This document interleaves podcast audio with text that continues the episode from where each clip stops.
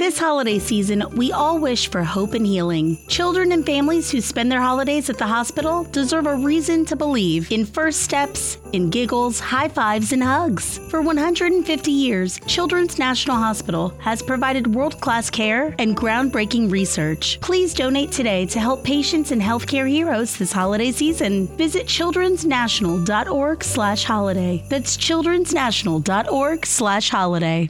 You're listening to the Biohazard Declassified Podcast.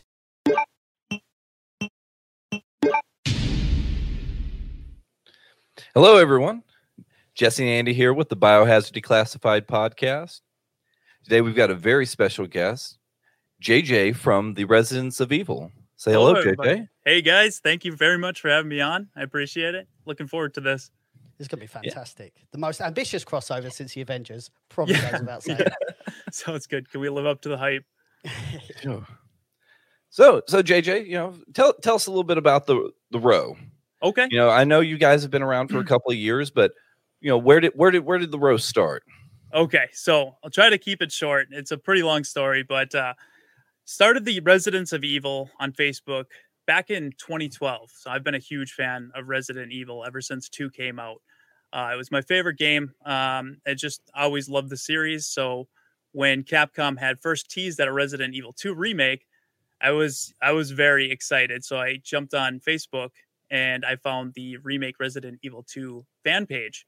And I wanted to support a remake any way I could. You know, they said if the audience asked nicely, they'll do it. So I joined that, and then I seen how large the community was online, and I've always been a fan, but, you know, I live in a small town, so I don't have a lot of people that share the similar passion of Resident Evil like I do. So when I seen there was this huge group of people that loved the series like I did, uh, I was like, well, I'm going to start a fan page. So I started the Residents of Evil, and, you know, over time, um, chatting with the uh, the admin of the Remake Resident Evil two page, he helped my channel out a lot by sharing it. And um, eventually I joined that page too to help push the movement for a Resident Evil two remake. Um, then years went by. Uh, I, I streamed a lot on Twitch. I did sort of all different things. Um, and I just really wanted to, I had a lot I wanted to discuss about Resident Evil. I love uh, video editing and graphic design. Um, so I was like, I'm just going to start a YouTube channel where I talk about Resident Evil, you know, do some live streams, uh, all that sort of thing. So I It was at, shortly after Resident Evil seven, you know, I finally felt like the hype was back for Resident Evil. I really did enjoy Resident Evil seven. And after I got done playing it, I just wanted to go back and play the original Resident Evil. So I started the channel. Uh, I started making content. And, you know, I'm very grateful because a lot of people in the community actually enjoyed the content more than I expected. And so then over time, you know, I, I had a few others that I brought on the Facebook page to help me, you know, as editors. And we're like, hey, let's uh, do a podcast because we're, you know, big fans of, of, you know, different podcasts. Like we like Crimson Head. I, I used to listen to, um, I still do, Let's Talk Resident Evil. And like, let's all get together and chat. And so it was our first time as a team coming together, and we just got along great. You know, we had a great time. We talked about Resident Evil, and we're like, let's try doing a team stream with Outbreak. Um, so we got online and we got that working. And we're just like, you know, we, we have really good chemistry. We all share the similar passion. And so from there, we just kind of created the row team, and we all took different, you know, chunks of, you know, content. Like I make videos a lot. Um, Ollie's in front of the interviews. You know, we started getting, uh, you know, actors, voice actors, like Allison Court was one of our first ones. And we're like, yeah, let's, let's just interview, you know, these, these people that we idolized as kids, you know, that played these iconic characters. Let's do discussion videos, let's cover news, and here we are today. I, it's it's gone way further than I ever expected, and I'm very grateful for that.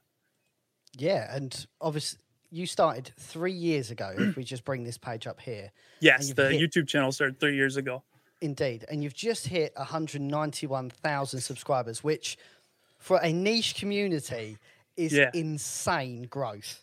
Yeah, it, it to this day, it blows my mind. I I've, I feel like I have the mentality, like I, I feel like the content I, I work on is, you know, maybe twenty, twenty-five thousand. And to see that there's so much support for us and that people enjoy the content we make to the point where we're at one hundred ninety-one thousand is more than I could ever ask for. Like, it blows my mind.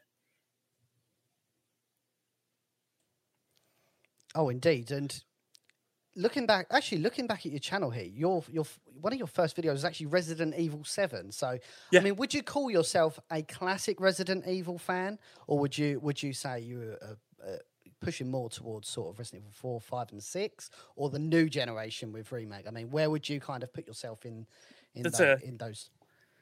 Good question. I'm I'm one hundred percent a diehard classic fan. Uh, die. Resident Evil one, two, and three are just like the pinnacle of survival horror for me, but that doesn't mean I don't appreciate some aspects of, you know, the later series.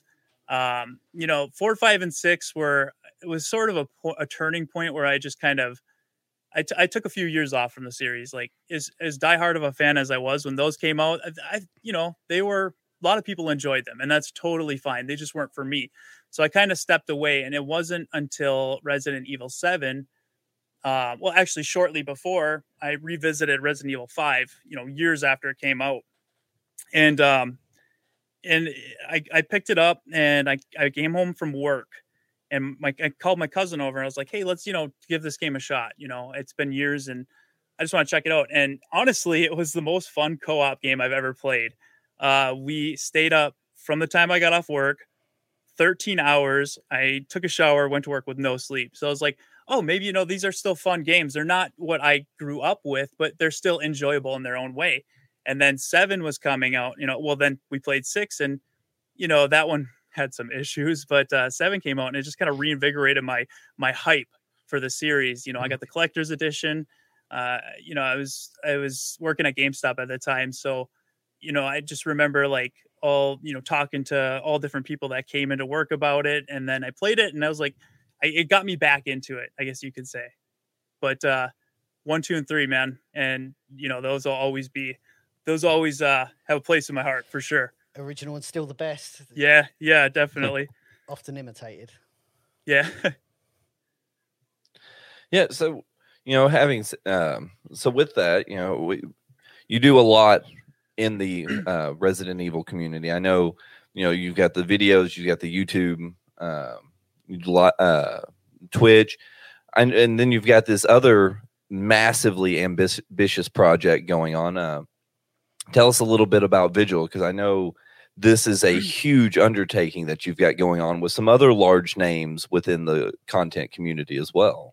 Yeah, so basically it goes back to, you know, my love and passion for the classic series. There's something about fixed camera angles that um, I feel like it's sort of, a lot of people will say it's dated, and I just feel like it's a lost art. And, you know, and what kind of proof to my point was when I played Until Dawn. I was like, before Resident Evil seven came out, I was like, man, this would be a, an amazing direction for the series. Like, this is fixed camera angles for the modern day. And, you know, seven came out and it was first person. And that aside, I was like, there's still that classic survival horror um, community out there that, you know, wants these type of games to come back. You know, if I'm if I'm excited for it, you know, I know there's a lot of other people that want to see tank controls, fixed camera angles, but brought to the modern day. And so I'm a huge fan of Resident Evil fan games. Um, you know, the talent from the community always blows my mind. And I came across Moonglint, who was working on a fan Resident Evil game, and I was like, man, his stuff is really good. Here's a lot of potential here. So I messaged him, and I was like, hey man, you know, I really like your project. You're doing a great job. Um, and, you know, we started talking, and I was like, would you be interested in making, uh, you know, we have an idea for a game. Would you be interested? And I kind of pitched the idea, and he's like, for sure. He's like, the project I was working on was just for fun, but I didn't really have a story or anything.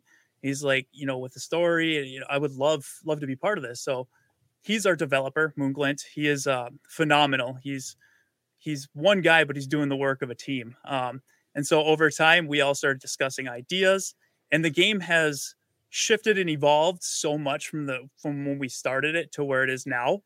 Um, originally, it was supposed to kind of be like a goofy sort of parody of Resident Evil to pay homage to the classic survival horror genre. And when we released our first announcement uh, that we were going to be working on a game, it got way more attention than we expected. And a lot of people were excited, but there was also a lot of people that said, you know, like, it's not original, it's, you know, this and that. And we're, we we stopped and we're like, okay, so way more people are interested in this game than we expected. We need to really sit down and think about how we want to approach this, you know, and we kind of shifted focus to an all original game, original story, original characters. Like, it's going to play and feel and pay homage to the classic survival horror genre, but it's going to have its own original story. And we worked really hard to to make it to make it unique and different, I guess you could say. So, you know, it's it's definitely a passion project for all of us. We're all very passionate about classic survival horror. So we want to incorporate a lot of that from the past and then, you know, add our own spin and take on it. Yeah. And just just on that point then, obviously you mentioned it's going to be very, very unique. Um, obviously, I'll take it it's just penned for P C at this point. But um, what is it? What is the story? This holiday season, we all wish for hope and healing. Children and families who spend their holidays at the hospital deserve a reason to believe in first steps, in giggles, high fives, and hugs. For one hundred fifty years, Children's National Hospital has provided world-class care and groundbreaking research. Please donate today to help patients and healthcare heroes this holiday season. Visit childrens national dot org slash holiday. That's childrens national dot org slash holiday. What's it actually? It, as much as you can reveal, of course. Yeah. We don't want to. We don't want to. We don't want to put, put you on a, a gunpoint here. But um, what what what is the story uh, at its core, and where do you really want it to go? What do you? How do you want people to feel when they're playing it? I want people to to feel the nostal- uh, nostalgia they felt when they first played Resident Evil or Silent Hill. Um, that sense of atmosphere and isolation.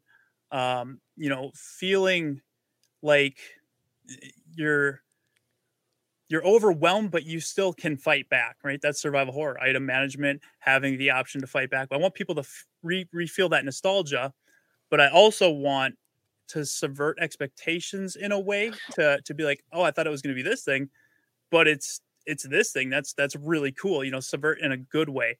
Um, so the story basically is is very simple. Uh, we're the Reconnaissance Operations Unit three, bro, uh, team. And uh, we've been sent to investigate some, uh, I don't really, I haven't really went through a lot of the story before because we're, we're always careful with how much we reveal because, again, it goes back to, um, you know, surprising people. So we're sent in to investigate something, basically. And we're a reconnaissance investigation team. So that's kind of how it starts. Uh, but it quickly takes a turn and, uh, And we're our team, our lore. We got a lot of lore behind the game. We're used to, you know, the paranormal and and the odd, you know, things that can't be explained. But this is something we aren't prepared for. Um, and so there's this mysterious Abyss character we've showed uh, art for, and she's going to have an integral role in the story. Um, I don't, yeah, I don't, I don't really know how much more I want to give. But uh, yeah, it's just expect to be surprised in a good way. Yeah. And I mean, you can, you can definitely tell like the, the, the passion put into this from, you know, a love of survival horror standpoint. And with that, like, do you, for, speaking of more like modern, like, you know, triple A games, like, do you think that the classic formula for survival horror is gone? Like, is that something that has dated itself out of existence? And it's just up to uh, people like Moonglint and others in the fan community to con- continue that survival horror legacy. And unfortunately, I do feel like for the most part, it's gone. There are still a few games that come out that really kind of go back to that style of gameplay. Um, but the majority of it is coming from indie teams. And um, it's unfortunate, but uh, yeah, I, I just, I, the, the thing with our game is we know if we went over the shoulder, we know if we went with everything modernized, we would have a lot more attention on it, right? But the, the thing is, we're not we're not planning on doing this for money. We're not planning on doing this to have a studio recognition. We're doing this because we want to. So having that means we can do what we want to do. We're not answering to anybody. You know, this is the kind of game we want to make. This is what we want to do. Um, So I'm very grateful that, you know, everybody on the team shares that that similar passion. You know, it's just it's a it's a, f- a classic survival horror fan game, or I want to say a game for fans by fans, basically. And yeah. that's a point. That's a point I feel like you're really not pushing on. And if it, and and correct me if I'm wrong, because I don't want to stamp, stamp on your toes, but you are releasing this free. Yeah, that was the goal when we started, and it's to this day it's the goal. You know. Again, we really want people to understand that, you know, there's there's no monetary gain from this. This is this is a, a, a passion project. And I feel like, you know, a lot of people ask, why is it only P C? Well, at the moment, we're trying to get it out on P C. We're a very small team, so we're taking it one step at a time. But I would love to one day get this on, you know, consoles as well, because the whole point of putting it out for free is to to give it out to as many people as possible, you know, to kind of give people that classic survival horror that now, you know, triple A studios aren't doing anymore. If we can, can we go sure. into a little bit more um, of the technical aspect to this? So, for example, what engine you're running, uh, soundtrack, if that's okay. Yeah. Um, yeah, yeah. Fill us in a little bit. Okay, so we're developing this currently in Unreal Engine four. Um, Moonglint is very um, knowledgeable and comfortable with that engine, so that's what we're using. Um, right now, we just want to focus on getting the game done, so we're not going to be porting over anything to Unreal Engine five. You know, I think personally, I think it looks fine as is. We just want to continue with our development. As far as soundtrack, music and the score is crucial to a survival horror game. And one thing with Vigil is you'll notice in a lot of modern horror games, there, there's there's this ramping up of of a score. There's this tension. But when you go back to classic Resident Evil games, every room you went in had a loud soundtrack, right? And it's not the same as nowadays where it's trying to build the suspension. But the thing with the classic music is you remember that game so vividly because of the music. You would go to a different area and you'd have that music playing. You'd, you know, it wasn't like a score. Uh, and that's what we wanted to do with this is we wanted to, you know, have those very memorable soundtracks that create ease and tension and, you know, where they need to. So Mono Memory is a fantastic uh, composer, I guess you would say, uh, on YouTube. And he does cover a lot of Resident Evil songs. And I've known him for a while now because he did our theme song. And I, you know, mentioned to him, like, would you be interested in doing the soundtrack for Vigil? The game takes place in the eighties, and he's got that synth horror style, very John Carpenter-esque. Mm. And John Carpenter mixed with Resident Evil. And I was like, we could get some of that, man. So he started doing some some uh, some of the music. They're like, that's fantastic. That's exactly what we want. And so Mono joined on to do the soundtrack for Vigil. And I think he's doing an absolutely fantastic job. And he's nailing that sort of art style direction we're going for. Oh, indeed. And um, again, we're we're big, big fans of Mono Memory. Um, we share a lot of his music on the stream. We love a bit of synthwave. So, but it's, it's interesting. So synthwave. Uh, I mean, it won't necessarily be synthwave. But not synthwave, style, but... Yeah. His yeah. style is that. So, what do you what do you really want out of his soundtrack? What do you what, what how do you want that? To, do you want it to be kind of kind of montagey to the original, or or have you taken this in a completely original um, style and it's it's it's, it's going to be like nothing we've ever heard before? It's it's completely original. Now, when I say I wanted to be reminiscent of Resident Evil soundtrack, in the fact that the music is always there, it's always playing, and it's always memorable. But as far as the sound of it, it we put the soundtrack out and, uh, you know, there's comparisons to Nightmare on Elm Street, John Carpenter's The Thing. Um, I even heard some, some, some that sounded very much like um, The Shining. And so, you know, you take all these classic horror movies and games and you kind of compile them in to create something original. And it's just a really cool sound that really helps the game form an identity. So where can we where can we support Vigil? What, I mean, has it got its own social media? I mean, how can we? If if, if people are really really enjoying this, uh, I believe you've got a a beta, not a beta or an alpha out at the moment. Yes. Uh, just just run us past that. Okay. So um, yes. Uh, uh, so we our goal is to put the game out for free, but game development is far more expensive than we assumed at the beginning. Um, so right now, Vigil is is is um, it's only possible because of our patrons. Our patrons are helping uh, fund this game and this project because it is a lot of time and it is very expensive. So if you guys would like to help support the project, you can head over to patreon.com slash row network, R O E network. And we have some different tier levels in there. And, you know, any little bit helps. You know, we're not asking a lot. And, uh, you know, and if you have, if you have the means, we, we really appreciate it. It helps make this possible. If not, just, you know, watching the videos, liking, sharing with your friends, anything helps there too. But we have different tier levels, different ways of sponsoring. And what we think is cool with Patreon is you get something back. You're not just giving us money to make the game. which inevitably you would get the game back in return, but you get other cool behind behind the scenes sort of things, pictures and stuff we don't share on social media, and just little updates on the game.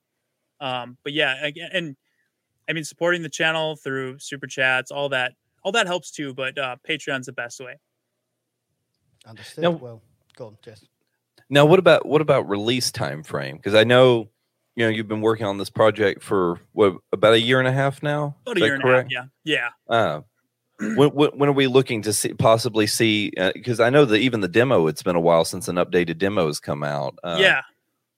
There's a, a reason why we haven't released, because what we want to do is release little snippets so people can kind of see the progress, not just from us posting pictures, but they could actually play the progress. The thing with that is, is as cool as that was, and as much as we enjoyed releasing those small snippets, they were time consuming. And we often found that development was sort of halted to polish a, an alpha demo, right? And so we're like, we shifted focus now onto just development from the very basics. You know, we've, we've come a long ways now, but we've just shifted our mentality on the game to not just take time to put out these.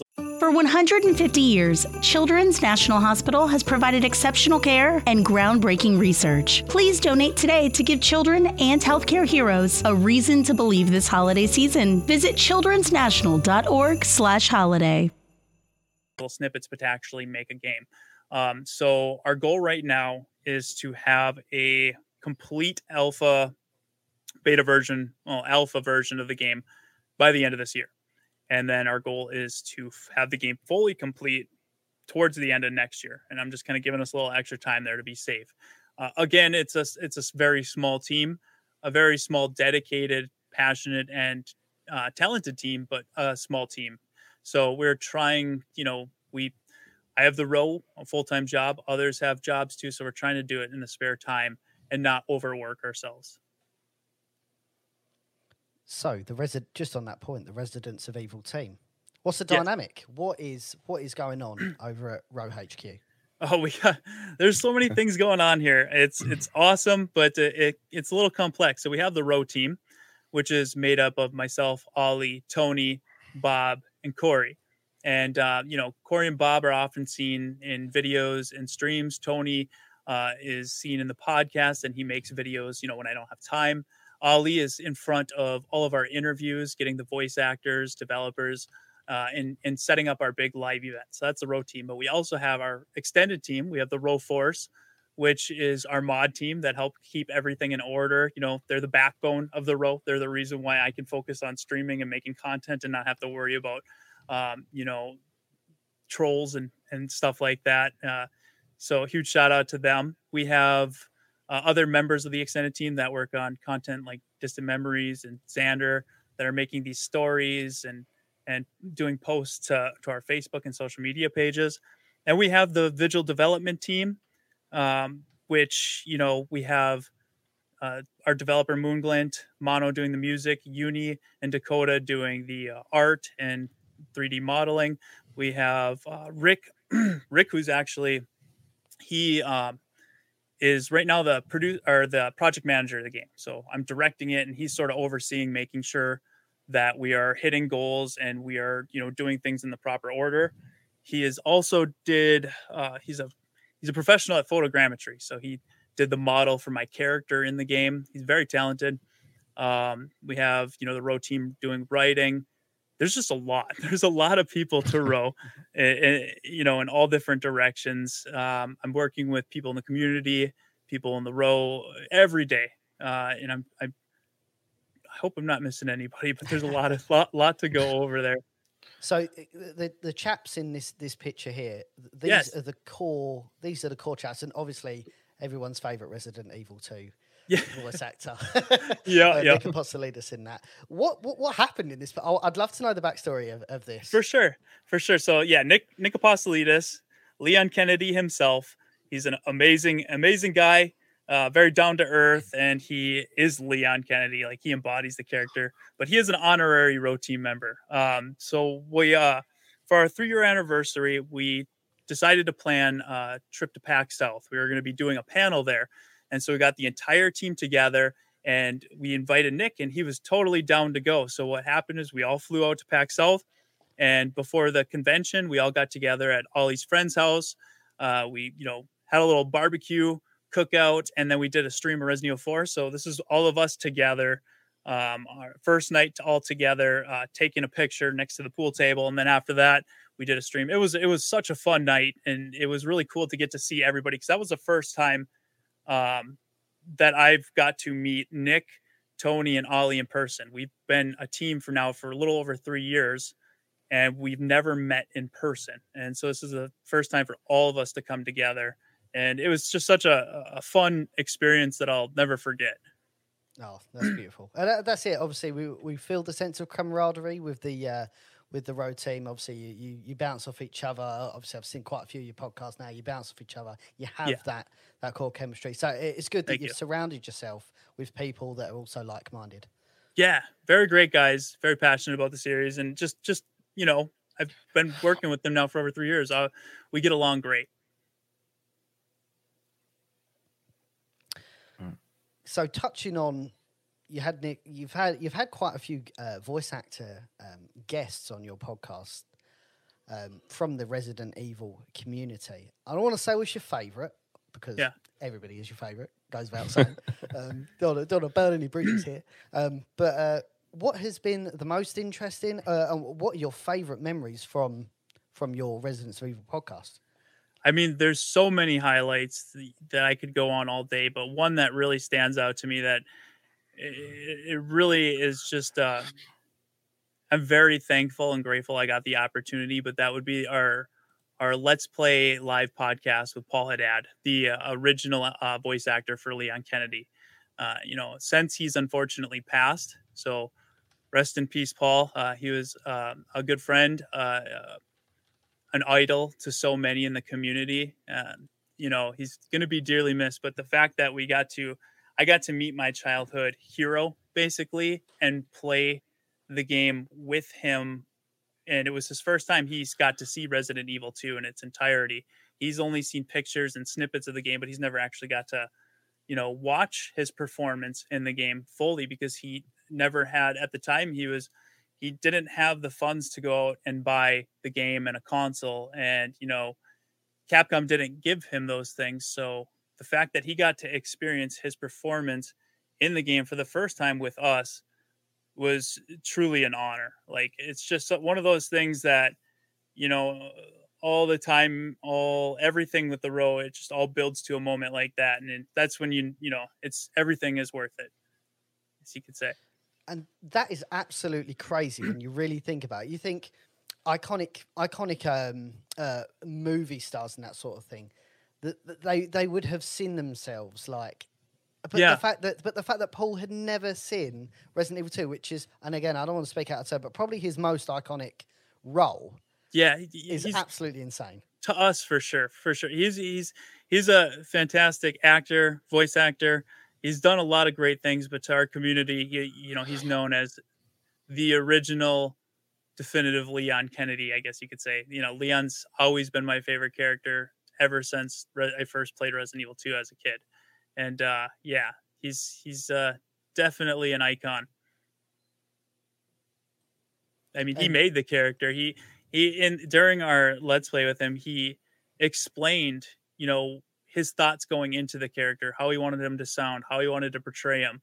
And it was just so interesting getting to hear all that backstory. You and, and it all made sense. Like, yeah, that makes sense that this is how he sounds, this is how he acts. Like, just to hear him mentally prepare for the role is just so cool. And what I'd love to hear your thoughts on now that we're talking about Resident Evil two is we made, we made, and you was off air, you was talking about the remake. Oh, sorry. At the start of this podcast, you was talking about um, a remake Resident Evil two, that sort of things. So what, what did you feel now? And now that you've spoken with Nick Apostolides, what did you feel about Leon's new uh, rendition? Uh, for use of a better term. How did you feel that compared to the original? So Nick Apostolides is an amazing person and very talented actor and voice actor. And, you know, not only did he do the character justice and have a great performance and all that you would uh, expect of a talented uh, voice actor, but he loves the series. He's very into the community, and he was a very big fan of Paul Haddad. He never, you know, he said this, he never wanted to you know, replace his role or anything. He wanted to pay respect, and he wanted to do, you know, justice to the character. And you can really hear it and see it. And, you know, whenever he's talking in a live stream or doing a panel, you know, he is, he is the best person to play that character, you know, having somebody that's so passionate and, you know, uh, about the original actor in the community is, you know, we got lucky having Nick Apostolides as, as we did. Leon. Yeah, we did, because obviously he is, and we've had him on the podcast before. He is a massive uh, Resident Evil fan in general, which is, I'm not saying it's rare, but is uh, is is is is, is dime a dozen almost, because he yes. is he is super super into Resident Evil. Yeah. Move, moving out from that central point about just Leon, what did you think of um, as a broad brush the remakes in general? Not not necessarily Resident Evil Remake one, because that's kind of a red herring, but the two and the three remakes that, that come out recently. I'd love to know your thoughts. Okay, so, you know, the driving factor behind the Residents of Evil and the remake page and the YouTube channel has always sort of been to push for a Resident Evil two remake. So, you know, that's another highlight of my life in the channel, was the day it got showcased at E three. Uh, it was such a... It was all the hype for so many years and all the, you know, trying to push for it, that it finally was here. It was just a moment I'll never forget. And I knew that. For one hundred fifty years, Children's National Hospital has provided exceptional care and groundbreaking research. Please donate today to give children and healthcare heroes a reason to believe this holiday season. Visit childrensnational.org slash holiday. This game had so many expectations to live up to. I knew that. I don't care, you know, I I knew it was never going to be better than the original for me. There's too much nostalgia there. Um, but if it's, you know, on par, um, I'll be happy. And, you know, they announced that they were going a new direction with Over the Shoulder. And, you know, I, personally, I loved Resident Evil one Remake. I know you didn't want to get into that, but I feel like that's remake perfection. So when they announced they were doing that, I was just like, okay, they they they have a direction they want to go, and I'm going to trust them, and I'm going to go into it with an open mindset. And I'm still super excited. And so when I actually played it, and it was, it, it, it was, I was pleasantly surprised that, um, you know, because I knew it was never going to meet my high, high expectations, it, it met the expectations I had set for it. I kept, I kept my, my expectations in check, I guess you could say. And I loved it. I mean, the atmosphere was there. The, um, you know, there was, the story was there. It was told in a different way. And the thing with that is, if I could have it my way, it would be like the Resident Evil one remake, but it's still a great game. And it's still, um, I don't feel like it takes the place of the original. They both exist. So not only do we have this, what I would consider a masterpiece, but we have this other great retelling of that. So, you know, we just have more basically. Uh, there was a few things in there, um, like the quiet music that, you know, and the A and B scenarios, not having that zapping system like the original. And what else? Oh, cutting the marshalling yard that I wasn't a fan of. So there was there was definitely flaws, but it was far outweighed by the hype and experience and the gameplay and actually getting to re-experience it, you know, twenty years later, that I really enjoyed that. Um, now three, on the other hand, no, um, you know, that was that was just icing on the cake for us fans that just got the two. We wanted a three, and sure enough, you know, was it a less than a year later they announced it. And, uh, you know, I was super excited for that, too. Um, I loved the original as a kid. And when I played it, uh, we played through it. And I would definitely say I have more complaints with three than I did with two. But uh, how do I put it? Because this is a in-depth subject, and I'm trying to explain it yeah. in, in a way that I can discuss it quickly. It was um, very polarizing. Very, it was, very yeah, polarizing. Definitely. That's the, that's the vibe that we got. Would you say, Jesse?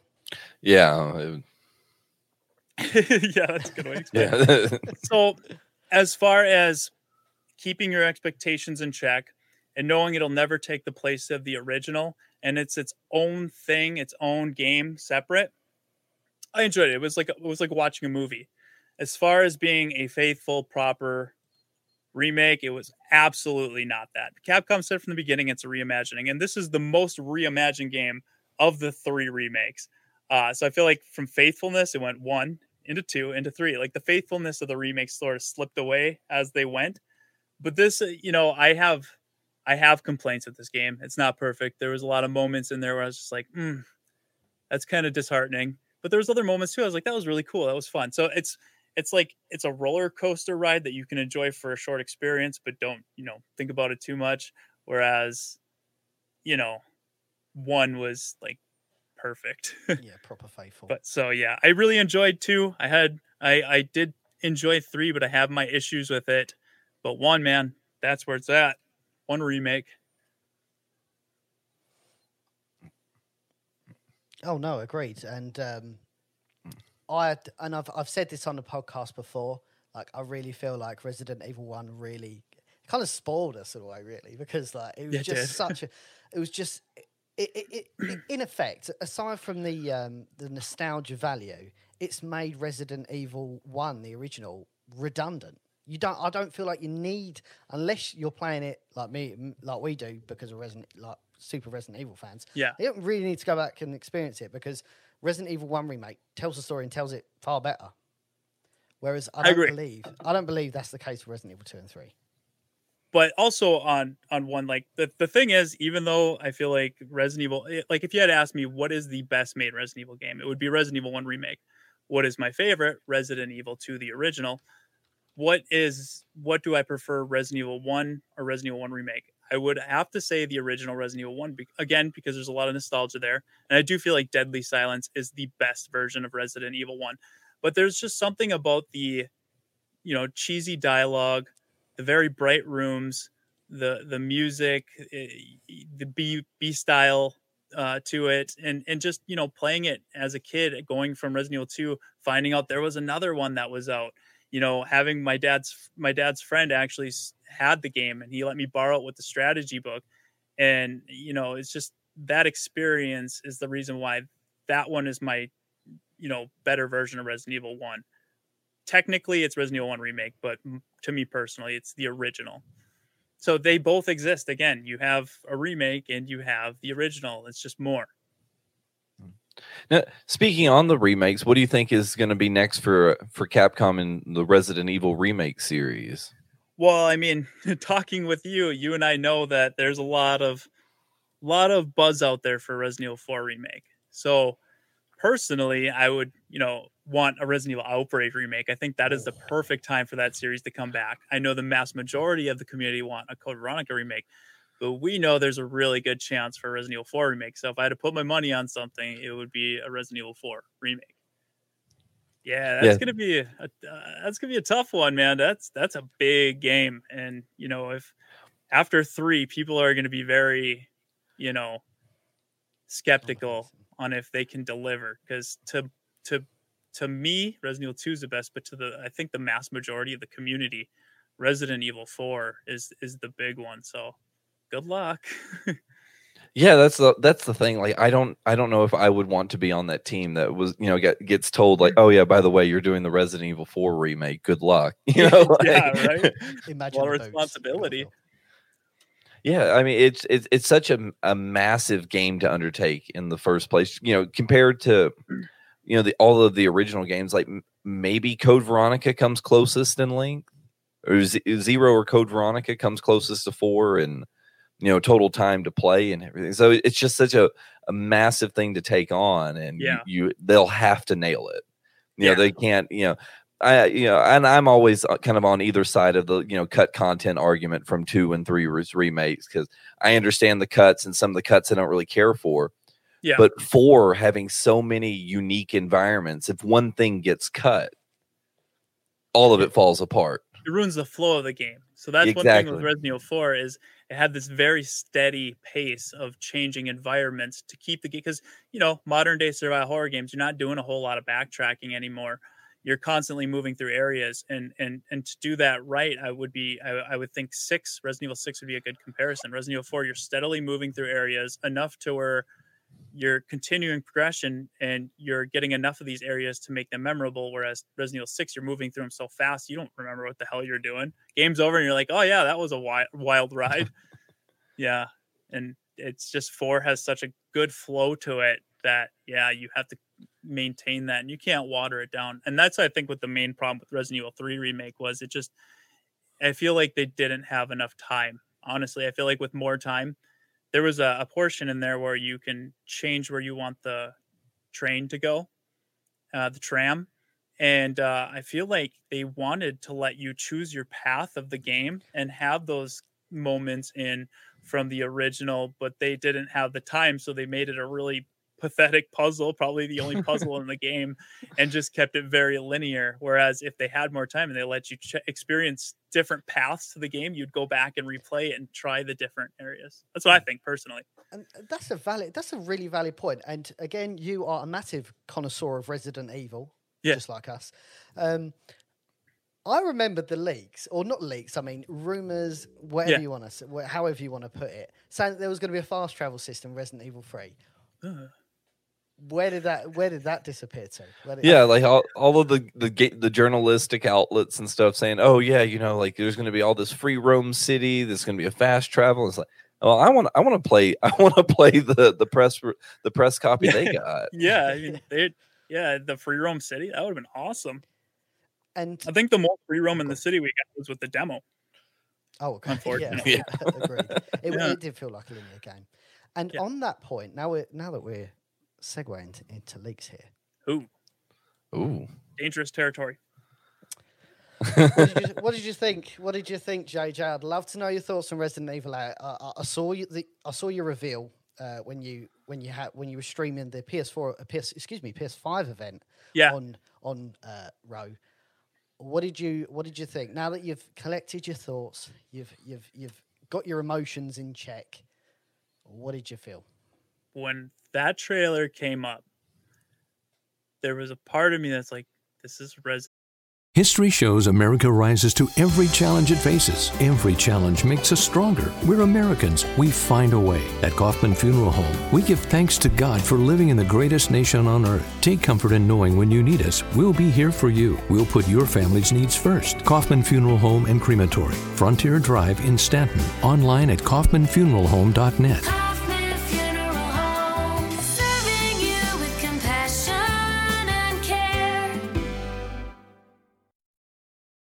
Resident Evil eight, because Jesse and I are well into the world of leaks and rumors, and a lot of the stuff we heard was so out there that it could never be real. And I've done a lot of videos on it, and you know, people were excited Resident Evil eight's coming out, but I just had so many comments like, "There's not going to be werewolves. This is ridiculous." And Jesse and I were like, "These these are echoed from so many different people that."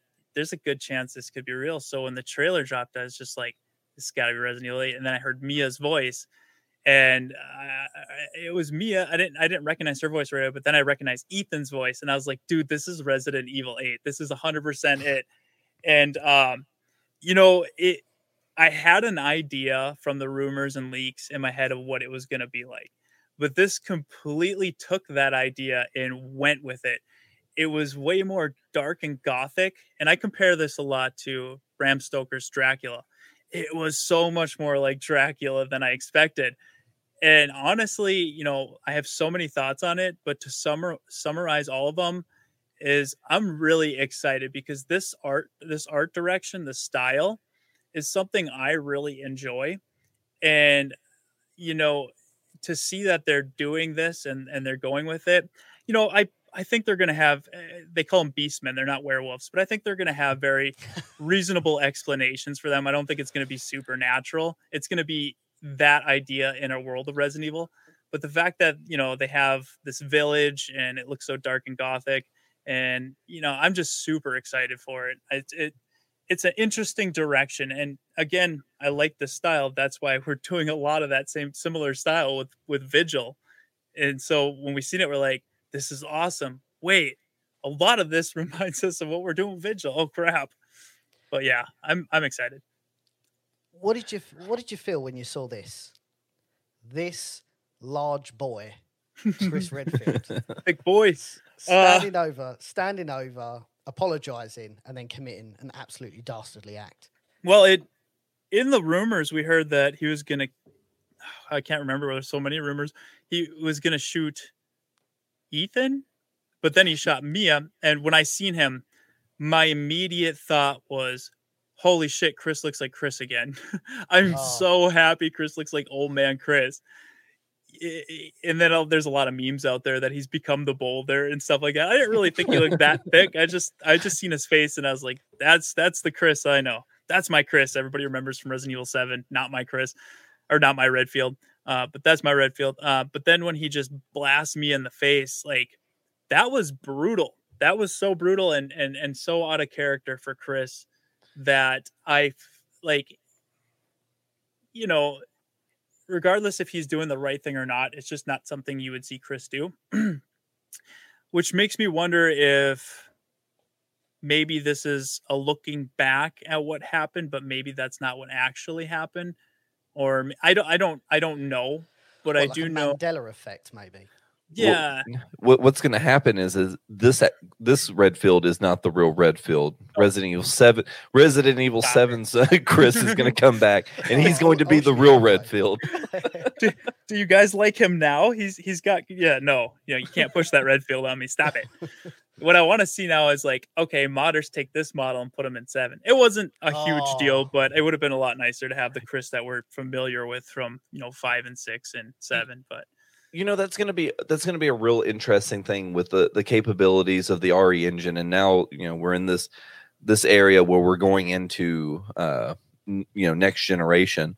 I, I almost half think that Capcom is probably going to, I won't say remaster, obviously, because I feel like that's a little too new to say that. But I really feel like we're probably going to see upscaled versions of um, seven, two, and three come to uh the PlayStation five and the Xbox One X.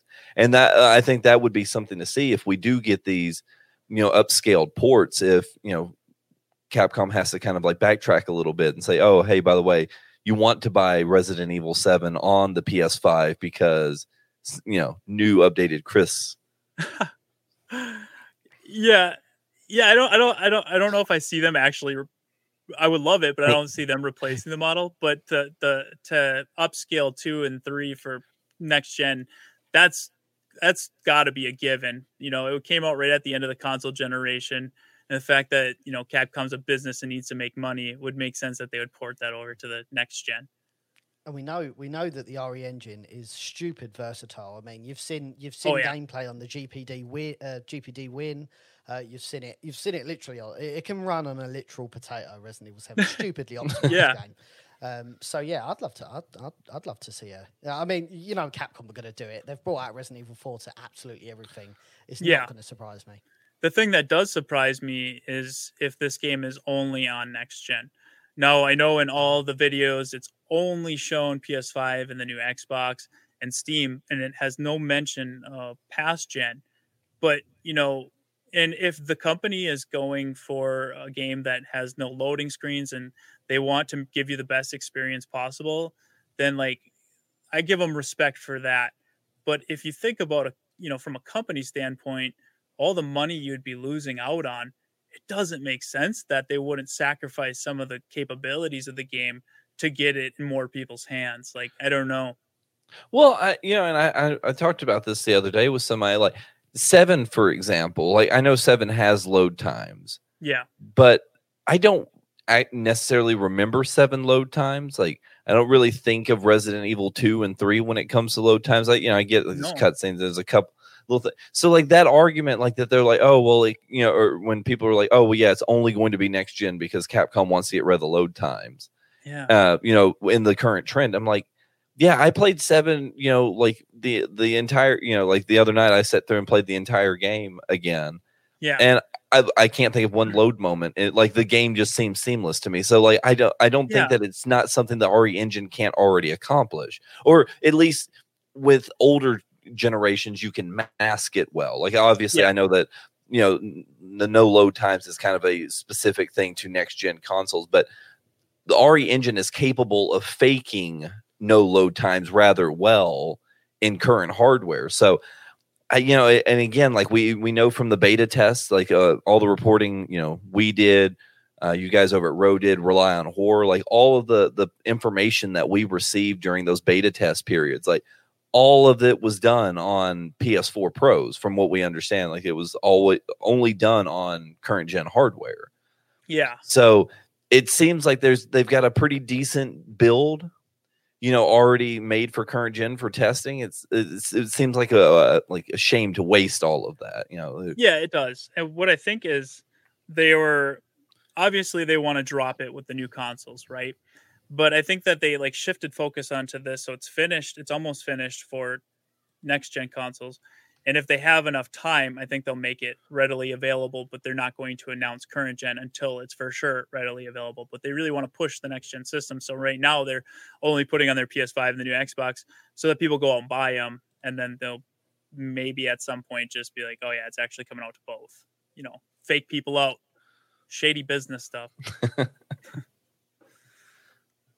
But yeah, so I'm super excited for the game. I like the the art direction. Uh, I'm interested to see how they're going to explain it. I personally thought Ethan um, didn't have a lot of personality, but obviously that's what they were going for with the first person. They wanted you to be the character, so they don't want to give him a ton of personality. But, you know, for the Resident Evil series as a whole, it's known for having these very iconic characters with a lot of personality. So it was a shift, and I can see why a lot of people aren't big fans of Ethan. But, um, you know, here with Chris murdering Mia and them having a kid together, I'm actually kind of interested to see now, um, you know, what story and direction they're going to take with these characters. And I believe it's been said that uh, at the beginning of the trailer, when it says it's the end of his story, everybody was worried that it was the end of Chris's story. Um, but I believe Capcom said it's the end of the Resident Evil seven story. So it's like, instead of doing a trilogy, I think they're only going to do a two-part to this one. I don't know. Which, which is kind of odd because it seems like Capcom always has gone on these in these arcs of like not necessarily like a, a true trilogy, like, you know, we're not talking like Star Wars one through three or uh but it, Capcom seems to go on these arcs where they have these like trilogy release games, so it's it is interesting to hear Capcom's, you know, say that this probably isn't going to be seven through nine, this is just going to be seven and eight. Yeah, that is interesting. I wonder if they want to take a completely different direction with nine. It's so far out that I don't I don't know, but I'm sure they're working on um uh good chance they're working on the remake, and they're probably working on other games too. So it'll be a long time before we even get hints at what that could be. Oh, absolutely. Yeah. I just, you know, like I said, like there's just like uh, Capcom has done really well with arcs in the past, you know, like one through three is kind of the Raccoon City arc, obviously. Yeah. And then, you know, four, like four uh, through six, I would consider maybe. For one hundred fifty years, Children's National Hospital has provided exceptional care and groundbreaking research. Please donate today to give children and healthcare heroes a reason to believe this holiday season. Visit childrensnational.org slash holiday. It's an arc. I don't. I, I don't. I don't. It's it's, it's, it's weird it's though because end. four feels like it's its own standalone game. Like, yeah, that like so it's yeah. not really part of any other. It, it ties in with the story, but as far as the game goes, it's it's its own thing. But really. Does it really tie in? I mean, uh, for me, for me, Resident Evil four is just like at the start they just want to completely retcon fucking Umbrella and just go, right, Umbrella's finished, right, move on. Yeah, I go. feel like we got robbed a little bit, not actually getting to take down Umbrella, but getting a cutscene for it. But they might tie it in now, because there was those uh, during that discussion they said they wanted to tie in the Nemesis parasite with the Las Plagas parasite, and so yeah, it, it, that's an awkward thing too. And I know uh, you know I know companies show their hand all the time. Um, but this was like just like an obvious like, why'd you do that, Capcom? Like unless you know unless it's just like obvious, you know, like an obvious troll from Capcom. But maybe they do that sometimes. Yeah, yeah. they yeah they've done that too. But it's just so weird that they went out of their way to be like, oh yeah, by the way, Las Plagas and the Nemesis parasite are definitely connected. Like they're, what? They're, they're... yeah, that's why um you know a lot of people are a little upset that they're tampering with the lore. But personally, like. I, I'm very thankful and I enjoy that we're getting new remakes and retellings of Resident Evil games. But personally, for me, the, the original lore will always be my go-to. And I'm not I'm not a huge lore guy. Like, I appreciate the lore behind Resident Evil.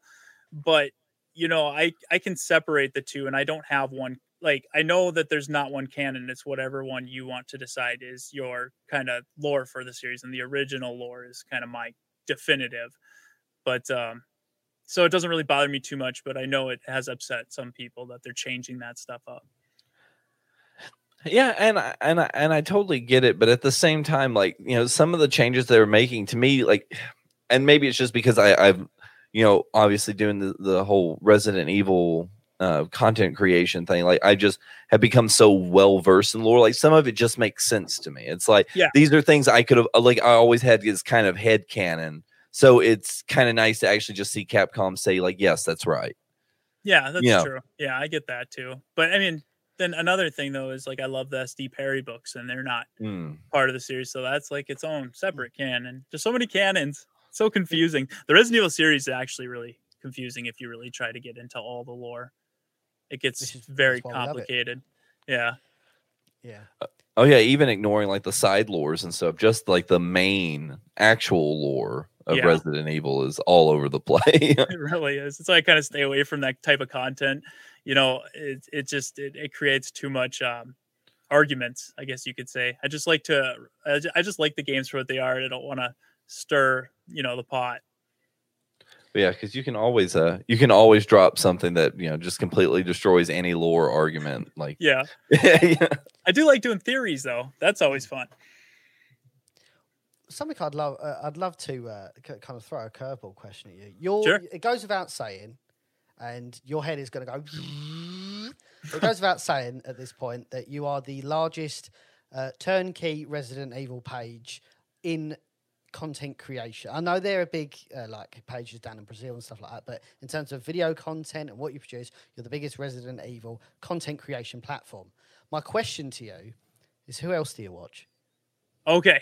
So, well, thank you for one, um, you know, to, to just start doing content, because that's what I like doing. And the fact that you say we're the, the biggest for Resident Evil or YouTube, it, to, when you say that to me, it doesn't make sense. I don't believe it, because like, how, how is that possible? But, you know, for me personally, I've always watched Resident Evil content. Like that's my, that's my favorite thing to do. So I watch so much now. You know, time is limited, but, you know, I'm still listening to all the podcasts. And it's weird because once I started the row, the Resident Evil world and community online really opened up to me. I had no idea it was as large as it is, and I didn't know there was as much content as there is. And so, like, if you wanted me to go through a list of all the content creators that I watch, I'm going to forget some. But, man, um, you know, okay, so... podcasts. I started with Let's Talk Resident Evil. I was on their their their show a few times before I started the YouTube channel. Great guys over there, um, and I really enjoy their content. Crimson Head always killed it with interviews. Big fan of their content. Uh, you guys are now killing it with podcasts. They're listening to these again. They're great. Uh, Project Umbrella. Um, who else do we got here? Uh, uh, First Aid Spray just started doing a podcast. I love podcasts because I work. I, I work a full-time job, and a lot of that job is, is, you know, typing or doing things at the computer. So I like to listen to podcasts. They get me through the day. Um, as far as videos, um, before I was doing the row, I watched, um, who do I, I watched Where's Barry? Where's Barry had good news and, and good theories. I enjoyed that a lot. He had good quality content. Um, you know, since then there's a lot more now, like Ink Ribbon, um, Susie the Sphere Hunter, um, Scorpion. Oh man, I could just ramble and ramble and ramble, but you know, I love everybody's content, and you know, I'm one of those that like, well, I'm doing content. So, you know, I, I just focus on our content. No, I watch everybody's. I love, I love to, I love the community, and, you know, and, and the content the community makes. I, as I always say, like whenever somebody wants to start a Resident Evil channel, or they feel inspired to do a podcast or something, like do it. I think the more content we have for the community, the better. Like it doesn't matter if they're different channels are talking about the same thing. I love hearing different perspectives. I love hearing different takes on on things. And you know, I could I'm one of those that could never have enough content. So yeah, start your channels, make your content, let me know.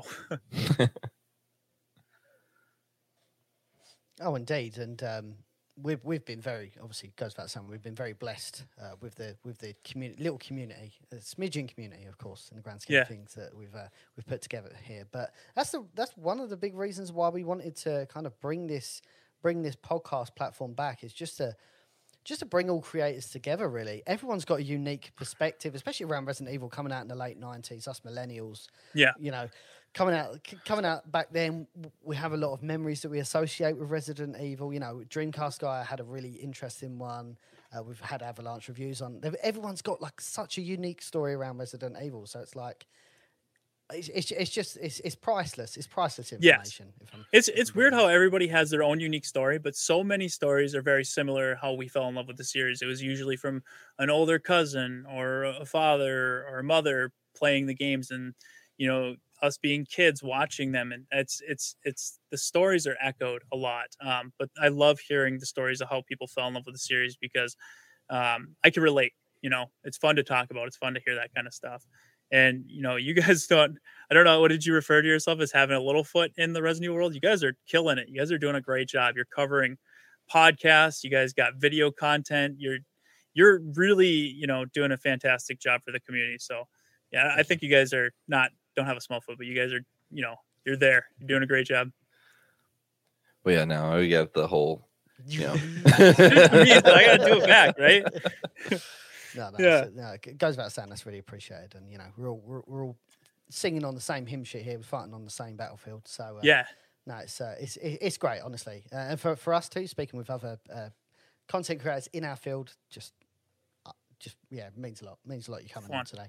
Yeah, I'm glad you guys yeah. are doing that with other content creators because uh, you know I don't think that anybody else has. To, you know, everybody interviews the voice actors and developers, but nobody's interviewing or talking with, or even just casually chatting mm. about Resident Evil with other uh, creators right now. You guys are doing that. So mm. that's, that's, I find that really interesting. We're, we're well, yeah, Doctor, I mean, we're going full Doctor Phil. We're like, well, who is she?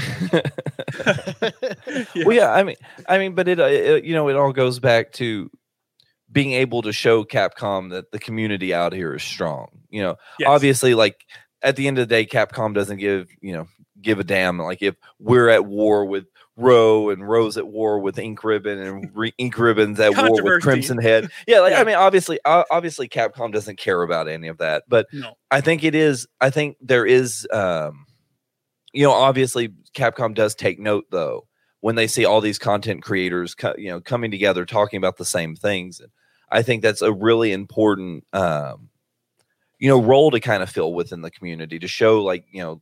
The, the powers that be at Capcom that like, hey, you know, like this isn't just like one person's opinion or another person's opinion.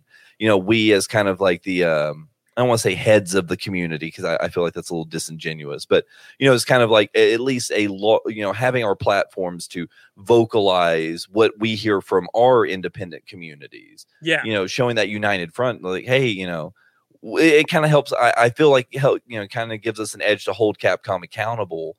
Um, you know, to the fans and stuff. So I think that's, that's really important. And I, I really wish we saw a lot more of, uh, the- for the ones finding new ways to ensure the job always gets done, for the ones wearing many hats, for the ones who are hands-on, even from far away, and the ones keeping business moving forward.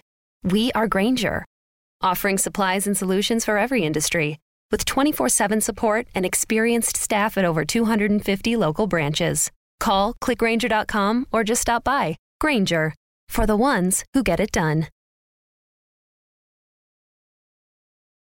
For the ones finding new ways to ensure the job always gets done. For the ones wearing many hats. For the ones who are hands-on, even from far away. And the ones keeping business moving forward.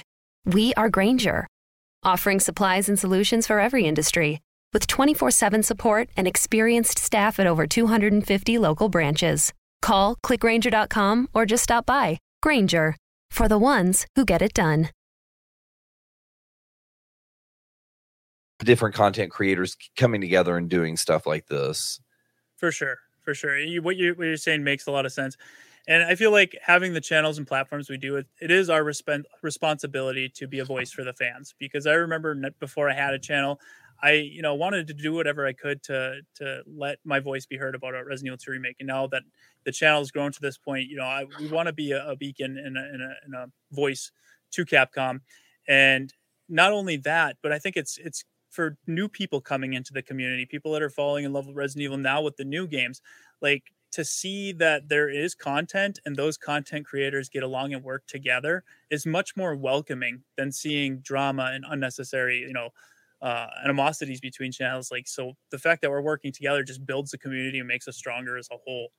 Yeah, because i because i remember the old, like, you know, the old dial-up days of the Resident Evil community online, and everybody hated each other. Like, did they? I don't. Or, I, I didn't like, go into the community, least, but it, at least for at least from what I remember, like it just seemed like it, like anybody who was, you know, obviously the you know the, the content mediums were a little bit different back then, but yeah, it just seemed like nobody wanted to nobody, and even to an extent, that's why one point five, um, you know, took forever to get so long to get to where it, you know it was. It's just because everybody hated each other, nobody wanted to work with each other to get it done.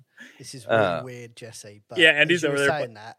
I've just pulled up a video of Resident Evil one point five, which I was just about to talk about. Oh, let's watch it. We haven't. Yeah, we're just we're just on the fly, baby. This, All this right, let's do it. And um, I find this game so fascinating, so incredibly fascinating, because it's my favorite game of all time in a completely different direction. It's like what could have been, you know. Yeah, so sorry to cut you off there, Jesse, but no. Yeah, as you were, my friend. Yeah, no, no. I just like, like I said, you know, it's just uh, I, I'm excited to see, you know, the community, you know, start starting to come together, and we're, you know, we're we're we've always had the mindset of we'll work with anybody. If you want to, you know, come talk with us, we're always, you know, always up for a conversation. You know, we never, for sure. Never... I think that's how you and I started talking. Is like, hey, let's work on some content together. You know.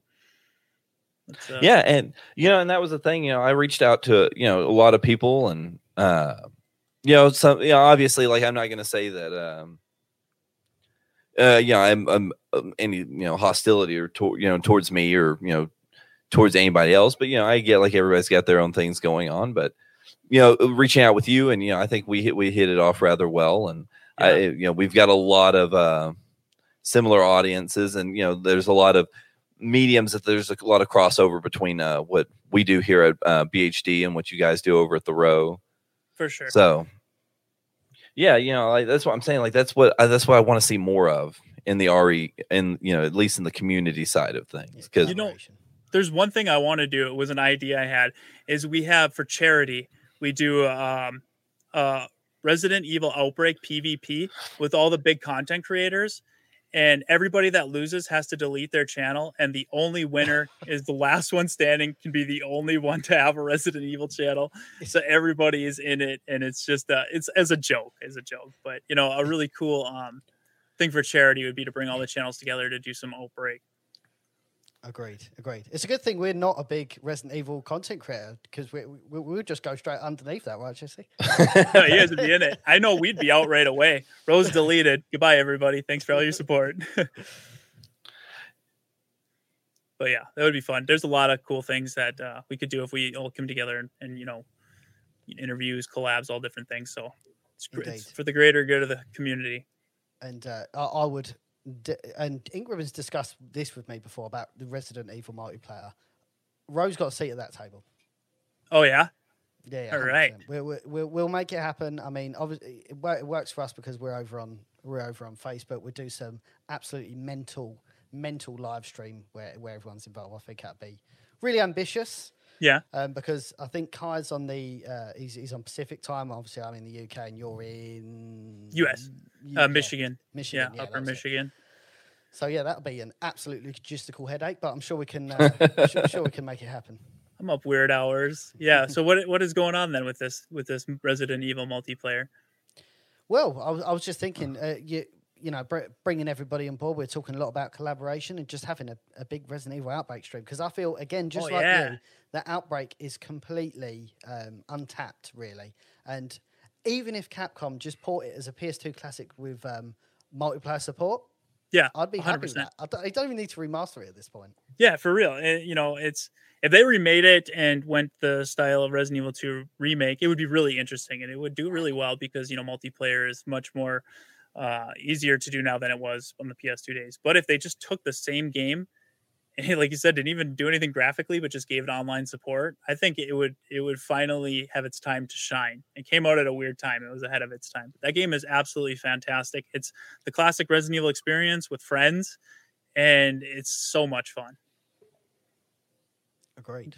Yeah. We did, we did speak briefly about Resident Evil one point five, and I know you're very, very big what? into the lore, and I'd love to know your, your uh, opinions on it. So, Resident Evil one point five. Okay, so I, I did this uh, video a long time ago during the start of the channel. I said, uh, was it better than Resident Evil two? And I think right away at the beginning of the video, I was like, well, hell no, Resident Evil two is a masterpiece, but it did have some interesting things in it that Resident Evil two didn't.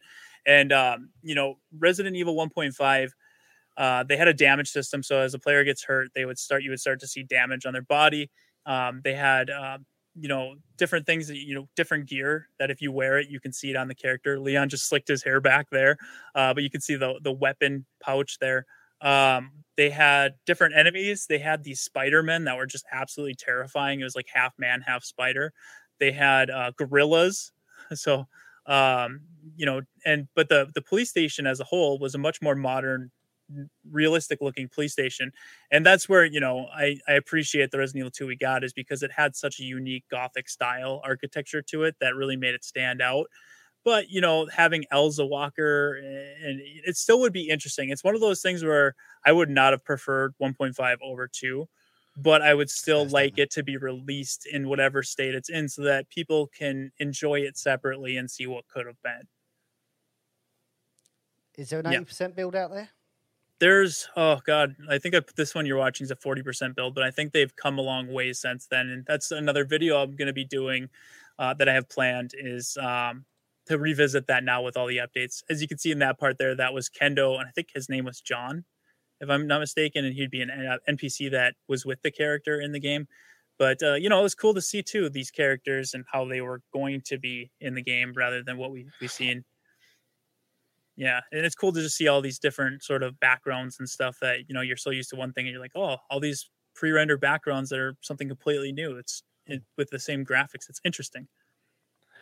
Yeah, it's one of those things that, you know, it, it's familiar but completely different. Yeah. It is, but it is actually really bizarre going back. What? And uh, again, I watched Wang's video on this, who did who did an absolutely fantastic um Yeah, like, he did. Like, like synopsis of, of the whole lore behind Resident Evil one point five. But what there must be, similar to like Paul Haddad, there must be a like voice, because I remember seeing clips like the original one point five, not the this kind of Team iGas build of one point five. Yeah. I remembered seeing like voice or hearing voice actors in the game. Somebody somewhere must have done lines for Resident Evil one point five that should be able to like at least fill us in with what's good. With, with what was going on and how far it really did get before it was ultimately shit canned. Well, I remember when we were talking with Paul, he said that he had recorded some lines, and he said one in our, I can't remember offhand what it was, but it was something about him being at the police station getting ready or something like that. And then if you read back to what Resident Evil one point five was going to have, you were going to get changed once you got to the police station, similar to what you've seen in the Resident Evil two remake. And that line he said is like, hey, that might've been a one point five line. And he said, yeah, there were some things he recorded that were cut. So I think they did do some voices. Um, you know, those podcasts were a while ago, so I have to go back and listen. But I'm, I'm almost positive they did some voices for the game. Um, and just they were never used. And that's it. And that's an interesting point as well, that Resident Evil two Remake takes so many, like, little hints from one point five, even having Elsa Walker's costume in the game, obviously, yeah. aside from that. But as that's... you said, the... Um, The, the kind of getting dressed at the police station on on scenario um, on sorry scenario A and scenario B, uh, that's a throwback. Yep. Um, yeah, just so many, uh, and maybe that was what they were going for as well. They they obviously identified some elements that were in one point five which they didn't get to do in Resident Evil Resident Evil two. Maybe that carried through. Some of the concept art and stuff from the earlier time when they were working on one point five was also incorporated. You could see Mister X with the trench coat and the fedora. Um, so yeah, it, there was, it was a lot. For one hundred fifty years, Children's National Hospital has provided exceptional care and groundbreaking research. Please donate today to give children and healthcare heroes a reason to believe this holiday season. Visit childrens national dot org slash holiday. Really interesting ideas, and they did grab some, and you know, throwing that Elsa Walker costume in Resident Evil two remake, that's absolute fan service. Like, I was really appreciative that they done that. Yeah, it was just uh you know, one of those things when it when it comes to alphas, betas, and fan games, that's like my favorite thing to do on the channel. I'm just fascinated by what Resident Evil could have been, different directions, and what the community's doing. You know, there's a lot of talent out there, and you know, projects like Mortal Knight, Destiny, uh and now the upcoming um what's that um That one I just during the storm. Yes, that one looks absolutely fantastic. That's going to basically be like a Resident Evil two version of Outbreak, full story. Um, Like, it's just so cool because to me personally, those classic games, no matter how dated they get, they're never dated to me. They're a lot of fun. And personally, I would just love to go back and just have different stories within that timeline. They can look and play exactly the same. And so that's kind of what these fan games give us, is they let us go back and play the original original games with a fresh new take and a different story. Yeah, During the Storm. This looks absolutely fantastic. So speaking so, of fan yeah, go. Go so speaking of fan games, uh, because I've actually I've been you know, I've got a collection of like fifty, sixty of them now on my, my P C. I've been going yeah. through and playing all, and I, I came across one, and I, I actually had to go back and use one of your videos for reference. Cause, oh, really? Uh, well, yeah, because uh, it's Resident Evil Crossfire. Oh, yeah, that was a cool uh, one. Let me, let me see if I can like, splice that in. Hang on. I, uh, you know, I, I downloaded, uh, I think, off Game Jolt. Um, I got to playing it, and there's a, the the part with the um, the the paintings on the wall puzzle where you have to like put them in oh, a yeah. certain color o- order. Yeah. And I, for the life of me, couldn't like I knew I kind of knew what to do with it, but I still couldn't exactly figure it out. Yeah. So I, you know, I, I typed in, you know, Resident Evil Crossfire painting puzzle, and your video was the first thing that came up. I was like, oh well, thank God J J's played it before. It sucks that it had to be him. You know, I I never never said I was a good Resident Evil player. I love the series, but you you know I I'm not the best, so I'm I'm glad I could help you out. But yeah, not usually good for walkthroughs. I struggle too, but this was a throwback. Back. You need to bring his portrait. Yeah, back. dude, that's when that's I had a thousand four hundred subs. That was like at the beginning of the channel. Oh wow! Oh, oh gosh, I didn't realize that the like when I when I was watching this, I didn't realize that it was that old of yeah, a video. Yeah, this is this is uh, one of the first ones I did. This game was really cool though, very ambitious, and you know it uh, it surprisingly played really well. That's the thing with these fan games too, is like bugs and. And, you know, some of those cheesy things happen, but that's to be expected. That's part of the, the charm of these fan games. It's just to see the passion people put in. If they're a little broken, that's to be expected. Yeah. You know, like, obviously, like, I have a, a deep appreciation for, you know, games like Mortal Knight and the, you know, one point five mod. But I will say Crossfire is probably one of the best, like, unique uh, Resident Evil fan games I think I've ever yeah. played. Yeah. Like, it just... It was. It, I mean, it was. It was solid. It felt like a real. Like you could tell, like the assets were stolen from from damn near every. You know, you damn do near that everywhere. When you're making a fan game, yeah, yeah, yeah, yeah. It's all fine. You know. Yeah. But I, it it just played so well, and I was like, you know, I would love to have seen this whole story play out. For sure, definitely. Uh, but what you know, what what out of all of you know, I, I know you've done a lot of the, the fan games out there. What what's some of the highlights in your opinion in the community? You know, obviously, uh, you know, don't want to. You know, hurt anybody's feelings or anything, but you know, there there obviously are some games that just have like bigger standout moments than others. Yeah, for sure. And you know, they're all good in their own way, and I respect the the you know the, the creators of them.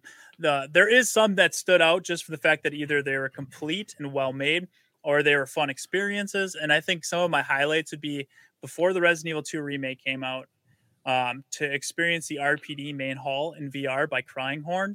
And then getting to get up close and personal with the liquor. Everybody remembers that I scooped down and squeezed its butt cheek. But that one was awesome, dude. To have that liquor in my face was such a phenomenal experience. And V R is so immersive. Uh, another one, Mortal Knight is a huge project. And I had a lot of fun playing that one. That one's three parts and it's really well put together. And it completely, you know, has its own... items and story and characters, and that was really cool. But I think my favorite out of all of them, just because it made its own custom backgrounds and its own story, its own characters, but still tied into Resident Evil, was Resident Evil two Destiny. That one was mm. that one was extremely pre- impressive, and it was a good, you know, you can beat it now in twenty, fifteen, twenty minutes, but when you first played, it's about an hour and some. It was like a perfect chunk um, to just, you know, a whole new experience within that world. And I, I absolutely love Resident Evil two Destiny. Yeah. Um, and Destiny, Destiny like always does like stupidly well, like within our community, every time Andy's, you know, the has streamed it, like it just, it, cause it, it's such a unique experience. Yeah. Like, it is so unique. And you can speed run it and get good at it, and it works really well. You know, it's, it's, it's, it's totally Resident Evil. It is totally Resident Evil. Totally oh Resident yeah. Evil. With new, yeah, and so and then a, probably one of the most ambitious, best made ones I played recently was Resident Evil Remix by Mister Curious. That that was one of the recent fan game videos I've done, and that one got a lot of interest from the community because it basically takes the gameplay style of Resident Evil four, but it remakes the Spencer Mansion and Resident Evil one portion in it. So it's like you're playing Resident Evil one, but with Resident Evil four's game style. But the cool thing with Resident Evil Remix is that the first part is like Resident Evil one, but then the game actually remixes and you get areas from other games, new areas. Like, so this, what you see here is Resident Evil one and four, but it takes a different direction after this. And I'm working with him now on doing part two. So that gets really cool. I played a little bit of it and it's, it's, it's really well done. So you've got an interesting, uh, obviously you've got quite an interesting story with that, because you're the only person that this chap allowed access to play. Yes, um, yes. I know you did have, not controversy, controversy would be uh, an overblown way of saying it, but he's very particular on what he want, what he wanted you to show and what he didn't want you to show. So yes. Go, yeah, go into detail a little bit on that. And I respect that, you know. Yeah, so yeah, of course, goes without saying. Um, he's, and you know, a lot of creators I've I've I've met and discussed, they're they're perfectionists. They put a lot of work and time into their art and their design. They want it to be showed properly, and you know, and Moonglint is exactly the same way. You know, working with him on Vigil, he's very particular. And so uh with Mister Curious, I had recorded a part two, but unfortunately it's still a work in progress, and there was some minor bugs um and some things that didn't load properly. And he's, you know, and I've talked with him and I told him that, you know, I I uh, appreciate and respect that, you know, you want me to showcase your game. I'm going to do it right. And so I had recorded the video. I had it all edited. I thought it was great. And I sent it over and he's like, uh, there's a couple things in here I don't want. And I was like, as, as, as much as I thought the video was fine, I was like, I, I respect that you want your, you know, he's, he's spent so much time on it. I was like, let's just redo it. We'll get together and we'll, we'll do it right. We'll fix the bugs. And so, you know, he wants his, his fan game to be good. You know, you can't, can't be mad at that. That's, that's oh, awesome. Yeah. So no, that was what it, that and, was. Yeah. And it, I mean, and it's such a good looking project too. Like I, I am excited to see more of this come out. For sure. Yeah. And that's, it's one too, like, you know, he was, because he received a lot of feedback on the first one, and there are some things that he wanted to address that I guess I can address here real quick. But cool. With Resident Evil Remix, you will need a legit copy of Resident Evil four to play it. It is a modification, so there's no, he's not making any profit off it. This is just because he likes to do it, just like we're doing with Vigil. Um, what else did he say? You have to have a legit copy. He hopes to have it out sometime towards the end of the year, I believe. And um, it's still a work in progress, so some things you see in the video might change. But um, you just want to be adamant on that, that because a lot of people say, oh, C and D and all that. And he's putting it out for free as a free mod for the game that you have to purchase. So everything's good there. Yeah, that was a, I, I was amazed at the amount of people that went straight to the whole C and D argument, because I yeah like, that, I, like I didn't get it's not unfounded. Yeah. It, it does happen, and it, I mean it's it, in it. There's a lot I mean, of misconception it, behind that, though, I believe. Um, And it all just kind of stems back to Invader Games at the time, now Invader Studios, with their Resident Evil two remake. Now, I believe, and it's been a long time, but I believe they were charging for it or something. Right. Even if they weren't, Res, uh, Capcom was planning an official. And so you can't have a fan project that's going back to, you know, that's garnering attention when you're actually doing it. You know what I mean? And so yeah. they didn't, they they had them shut it down, but they invited them out. They were really respectful. They invited the team out. They got to meet, uh, with, you know, the developers behind Resident Evil seven, and they got to discuss Resident Evil two. And then eventually they made their own game. In other cases, there's been hundreds of fan games that have been completely fine. You know, if people aren't. Yeah, even. Them. Yeah, even like one point five, you know, there was there was a huge controversy. I think it was back in twenty thirteen, twenty fourteen, where part of the, the one point five team like split off and was trying to sell for like sell copies of it. Oh, yeah. Um, you know, that was a huge controversy. And I mean, you know, they could have got into that C and D territory, and they thankfully yeah. didn't. But, you know, that's the whole thing. It's like these fan games, like you, I, as long as you're not selling, like I, I feel like Cap, Capcom's very generous with our community. Very, yeah, they're they're, uh, they're they allow a lot, and it's just yeah. when, when what your project is affecting what they're working on, are you profiting off of copyrighted assets? That's when they step in. But yeah, for the most part, I, I, unheard of. I uh, because I, dre- I I I dread the day that Capcom gets bought out by. This holiday season, we all wish for hope and healing. Children and families who spend their holidays at the hospital deserve a reason to believe in first steps, in giggles, high fives, and hugs. For one hundred fifty years, Children's National Hospital has provided world-class care and groundbreaking research. Please donate today to help patients and healthcare heroes this holiday season. Visit childrensnational.org slash holiday. That's childrensnational.org slash holiday. Disney, because then we're all out. yeah, then we're all out of jobs. They're coming that's after a, everybody. That's a fantastic point, actually, because we, I'm looking at your hat right now. Let me just blow this up. Oh yeah, I'm looking at your hat right now. Yeah, and I would, and, and we, we're talking about. And again, I don't want to say this out of turn. I don't want to be rude. No, but we all take liberties with the Resident Evil license, and you yeah. you have been allowed to use Had these on, the, the the the Richard the, the box art guy. Yeah, so on all of your material. I'd love to know how you get away with that. So originally, respectfully, of course, we we had put it in, not thinking, because we never expected the channel to get where it got. You know, we did some editing to it, made it black and white, and, and since then we've done a lot more editing to make it more of a, like a clip art. Um, but there's a few reasons why it was okay. Um, number one, when we released Vigil, we had a logo of it on there, and that's when a lot of these things like Vigil is going to get C and D. And at the time, it was Row the game. We didn't have a name for it. Uh, and a lot of the assets we were using was because it was supposed to be like a Resident Evil parody game, and we were just starting development, you know, but we never planned to have any copyright assets. So like since then, everything has shifted over to completely original, um, uncopyrighted material with a completely different story aside from Resident Evil. But with that, our logo is in there, and they're like, well, your logo is is using the guy, but we are the Residents of Evil, but we're technically the Row Network. So we have a Row Network logo that is completely original, has nothing to do with this, but we sell our merch through Coswares. And Coswares was in contact with Capcom, and they've asked Capcom, you know, is this merch okay? And I don't know if it's because it's so old or what, but it's completely fine to to use this. And like I said, we've altered it so much that it's kind of, it's it's fine. It's it's fair game at this cool. point. And I don't want people to, oh, it's old, so I can take it and use it. No, we just got lucky to have uh, our, our merch distributor have contact with Capcom, um, and to to be told that it's okay. So it's I don't I can't guarantee that for everybody. Mm. Yeah, because obviously what we're last thing we'd want is uh, an esteemed Resident Evil YouTube creator colleague um, uh, be, be C and D for something. But that's that's really that's a really interesting story that that somebody has on your behalf reached out to Capcom and just yeah they've, they've in a way g- given it their their blessing, because I mean yeah. obviously as we went into earlier, they're you know they've got to be somewhat grateful for your presence on on YouTube. Yeah, I don't know. Personally, if you know the heads of Capcom are grateful, but I do know that some of the developers and stuff enjoy our content, and you know the people that are working on the Resident Evil games, they're either passionate fans or they're just people too, and they like to you know see what's going on in the community, and they're very involved.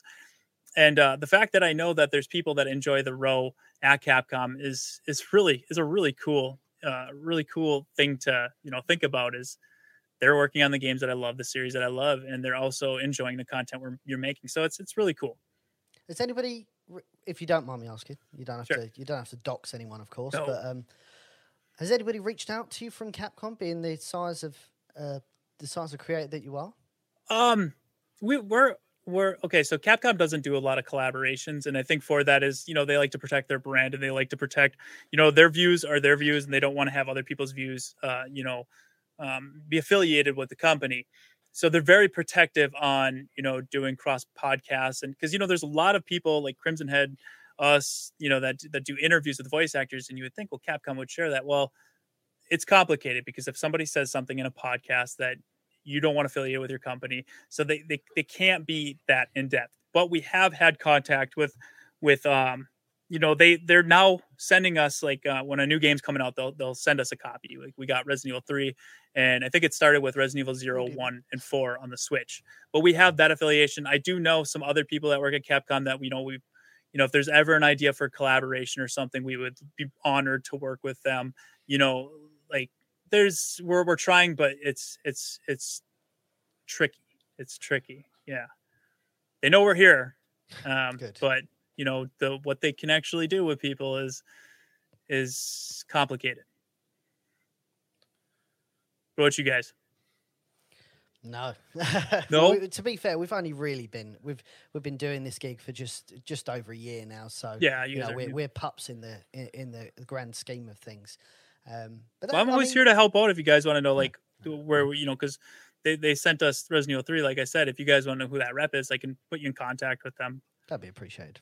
Yeah, for Cause, sure. Because that's that's one thing that um, we was we were shocked at when um, Resident Evil three dropped is that um, nobody was str- like it seemed like big Twitch streamers got access to Resident Evil three like the day before.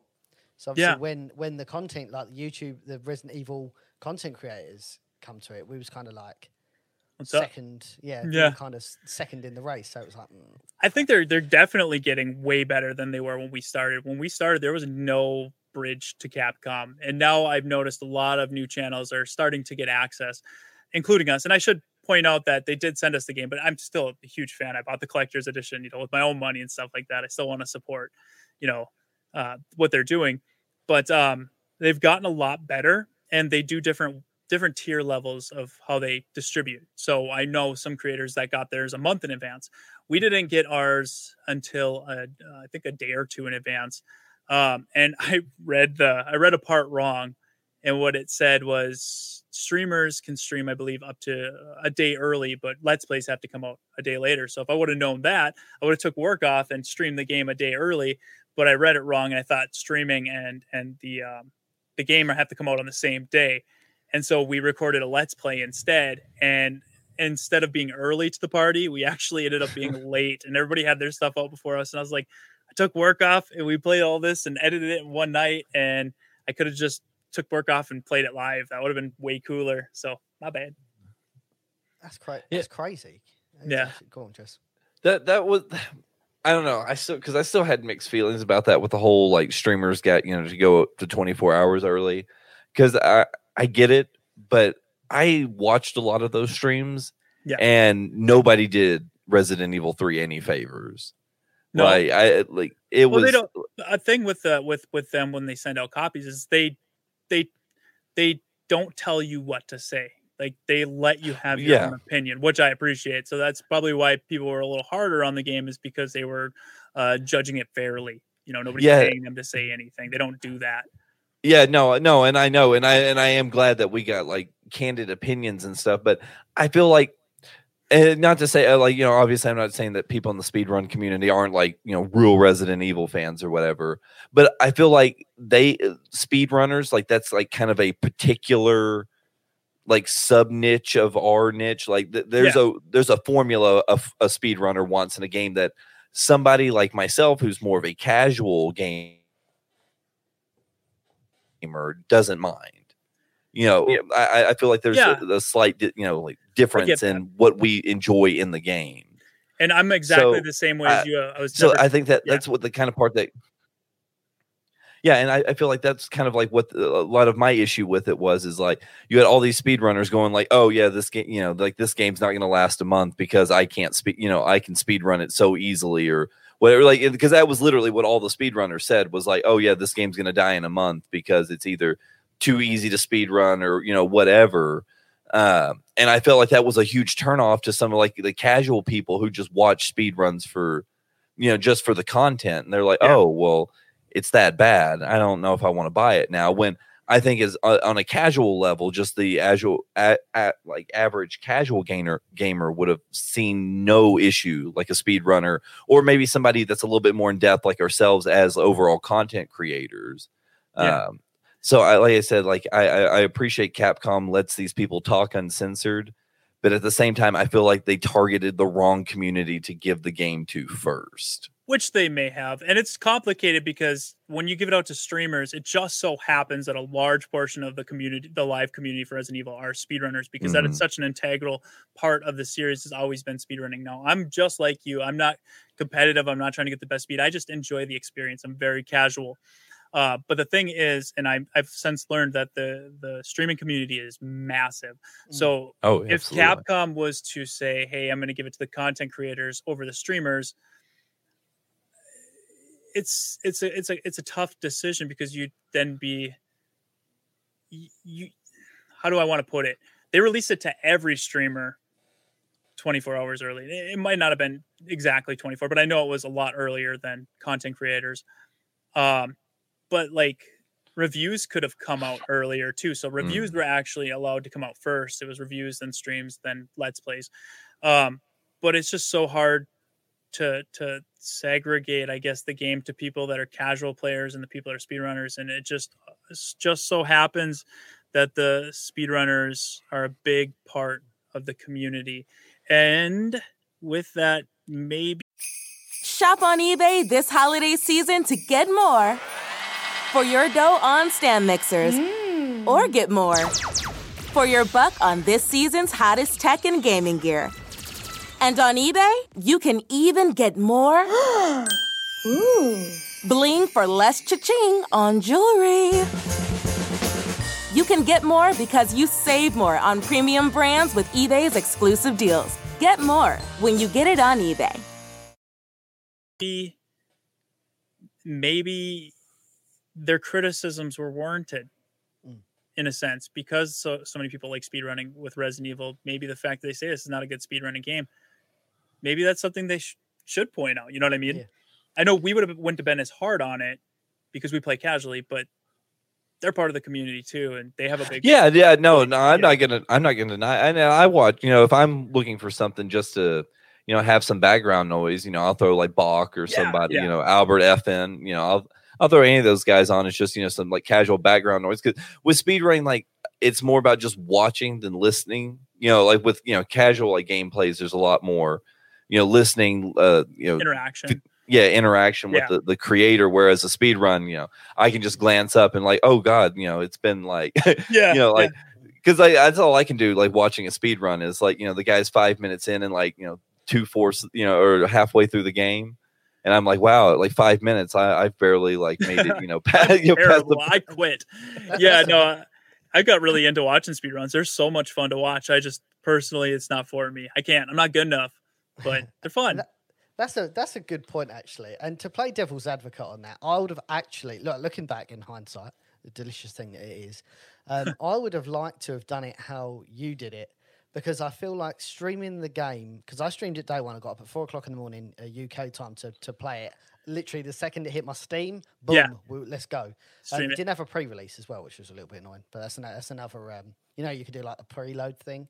Um, oh yeah, for, you couldn't do that for Resident Evil three on P C. You could do it on P S four, really? and yeah, yeah, really bizarre. So I had oh, to okay. literally yeah, I get think... up and download the game in, in full. Um, but my point being that a lot of other regions had got the game a little bit early. Yeah, so like did. When I streamed it live, I had people like, "You want to save your ammo, dude?" Because that Nemesis fight that's coming up in a second, I think. Quit backseat gaming, so, banned. Yeah, yeah. So I, I would have preferred it to do it like you, because again, you didn't have, and it, people aren't dis, aren't distractions, but you know, some people can backseat unintentionally, and it can be true. Like, dude, just let me enjoy the game, bro. Yeah, it's true. It's it, it, it's a it's always a learning experience. Creating content, your your way of either streaming or you're always learning. So after we. Uh, did our live stream of Resident Evil two. That was fantastic. We got to enjoy the hype together with our audience.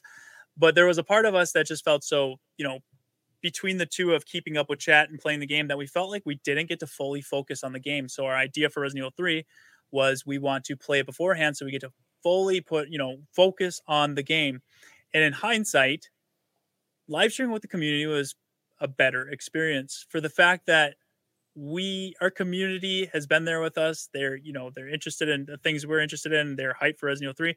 It was so cool to experience that with our community with Resident Evil two, that it was worth being kind of um, focused on the chat and the game to have that level of, of um, interaction with our community and to experience that together. So in hindsight, I, I think day one, when things come out now, we want to stream it with our community as opposed to doing it, um, you know, pre-recording it. Always learning. hmm. So you think you you think you're going to do that with uh with with Village when it releases next year? Yeah, I think that was the it, it was, you know, obviously we're not, well, actually with our Resident Evil three stream, we just played it, and when we suck, we didn't cut it out. I was going to say we're going to suck more on live, but we don't really edit our our Let's Plays either. So yeah, I mean, I I think that um I would hope we would get that a little bit early. I think another reason to pre-record is we wanted to do a review, but there was just not enough time when we got it like a day ahead of time. Um, but yeah, I think I think that it's better to enjoy that with our community for the first time. And um, let's just hope that the game doesn't get leaked like Resident Evil three, because with Resident Evil two, there was no people really playing it early, so you didn't have those people in chat spoiling it for you, whereas Resident Evil three was like released a week early in some areas because of COVID. They're just giving it out, so it's unfortunate that, you know, people got to watch that ahead of time. Um it just, that makes us appreciate the people that that do enjoy your content that wait to see your gameplay with it first before watching that that early leak stuff. So yeah, yeah. I don't, I don't know. I think I, I you know as much as uh much as I, I love to do it with our community, I, I still I think I need to experience Village uh, by myself the first time, just because like just to. Just, you know, romanticize like the whole, like, you know, months of me, like, yeah, you know, everybody like, oh dude, you're just making stuff up. You can't, you can't, you can't have the werewolves in a Resident Evil game. And I'm like, Beastmen. So the Beastmen, bro. The Beastmen. Um, but no, I, I just, I want, I want to enjoy some parts and be like, yeah, yeah. I, yeah. I knew. Yeah. I totally get and respect that. Like there's, there's just taking it in by yourself that, you know, you put all your focus on it. But I guess just for me personally, I think the hype is a big part of remembering the game and, and your first experience. And, and going back now to like when I was a kid, I didn't play Resident Evil two by myself. It was a, it was a Christmas family party, and we all those kids were in the parents' room, and my cousins had just got a PlayStation, and, and I'm used to DOS and Super Nintendo. So we put in, I had Resident Evil two brand new, and we put it in. It was like just, you're going to the big leagues now, and it blew our mind. But again, we were all together. It was a, it was all of us cousins together experiencing it for the first time. And I think there's a level uh, behind that that well, that helps with, you know, your nostalgia with it. And yeah, and I think that actually brings up a good point, because I, I do I do understand, you know, because there are some, you know, some members of the content community that won't touch some of the stuff that we will, you know, like I, you know, to me, like a leak of a game is not going to kill it for me. Like I am. You know, like I said, like I've known stuff about Village for, you know, six, eight months or no, almost a year now. Jeez, time keeps going. But, yeah. you know, like that doesn't kill any of the hype for me. Like I like day one, you know, the day Village drops, I'm going to be just as hyped in as like the, the day that I first heard of the Beastmen, you know, for sure. For sure. So, and I, and I get that there's some people within like our, our, communities or even just you know or um in the content creation or just in the communities that don't feel that way, but I do feel like it is kind of important to experience this with the communities, because I do get how some of the magic can be lost, you know yeah. especially like us that do a lot of like journalistic based work, like you know you guys do a lot of you know video um the same way we do a lot of articles. And I, yeah. I do feel like you know we don't we don't get to experience a day one sensation anymore. Like, so I, yeah, it, you know, because like I said, like, you know, if if a, a third of our leaks that we've ever received over, you know, the past several months, or if a third of them are true, I already know like seventy percent of the game. Yeah. You know, so I don't get to have that like day one, like, oh, God, twist moment. But I think it's it's just the same experience, like getting to see other people have that day one experience. Yeah. You know, and uh, in, in some ways, it's almost more rewarding, you know, to get to ex- just the, the experience it is part of a community. So really, really is. Yeah. So I think that's a that's kind of like how we, you know, how we're able to kind of cope with it a little bit is, you know, we might not get the experience, but we get to we get to share and, you know, react with the experience of our communities when when they have their aha moments. For sure. For sure. You know, and there's there's times like that with with the row. Um, Where when Resident Evil two came out, it's there was parts of the game where we're like, oh, I know what's going to happen. Oh, I know what's going to happen. I seen this. And it wasn't leaks. It was stuff that Capcom showed. But my cousin, he's one that he just watches the first trailer and then he's out. He's like, I don't know what's going to happen. Shut up. You know, and, and he got to experience that for the first time. And there was a level of that where it's like, maybe I knew too much. Maybe maybe this kind of ruined a little bit of the experience. And it one hundred percent does. Uh, but it's, you know, having the the the channel and, and being in front of rumors, leaks, news, all things Resident Evil, it's just like the the risk you have to take, I guess. Yeah. I can't just stop making content because, you know, I will let people down, people that are looking forward to seeing that on the channel. It doesn't ruin the experience, but it does hinder it a bit.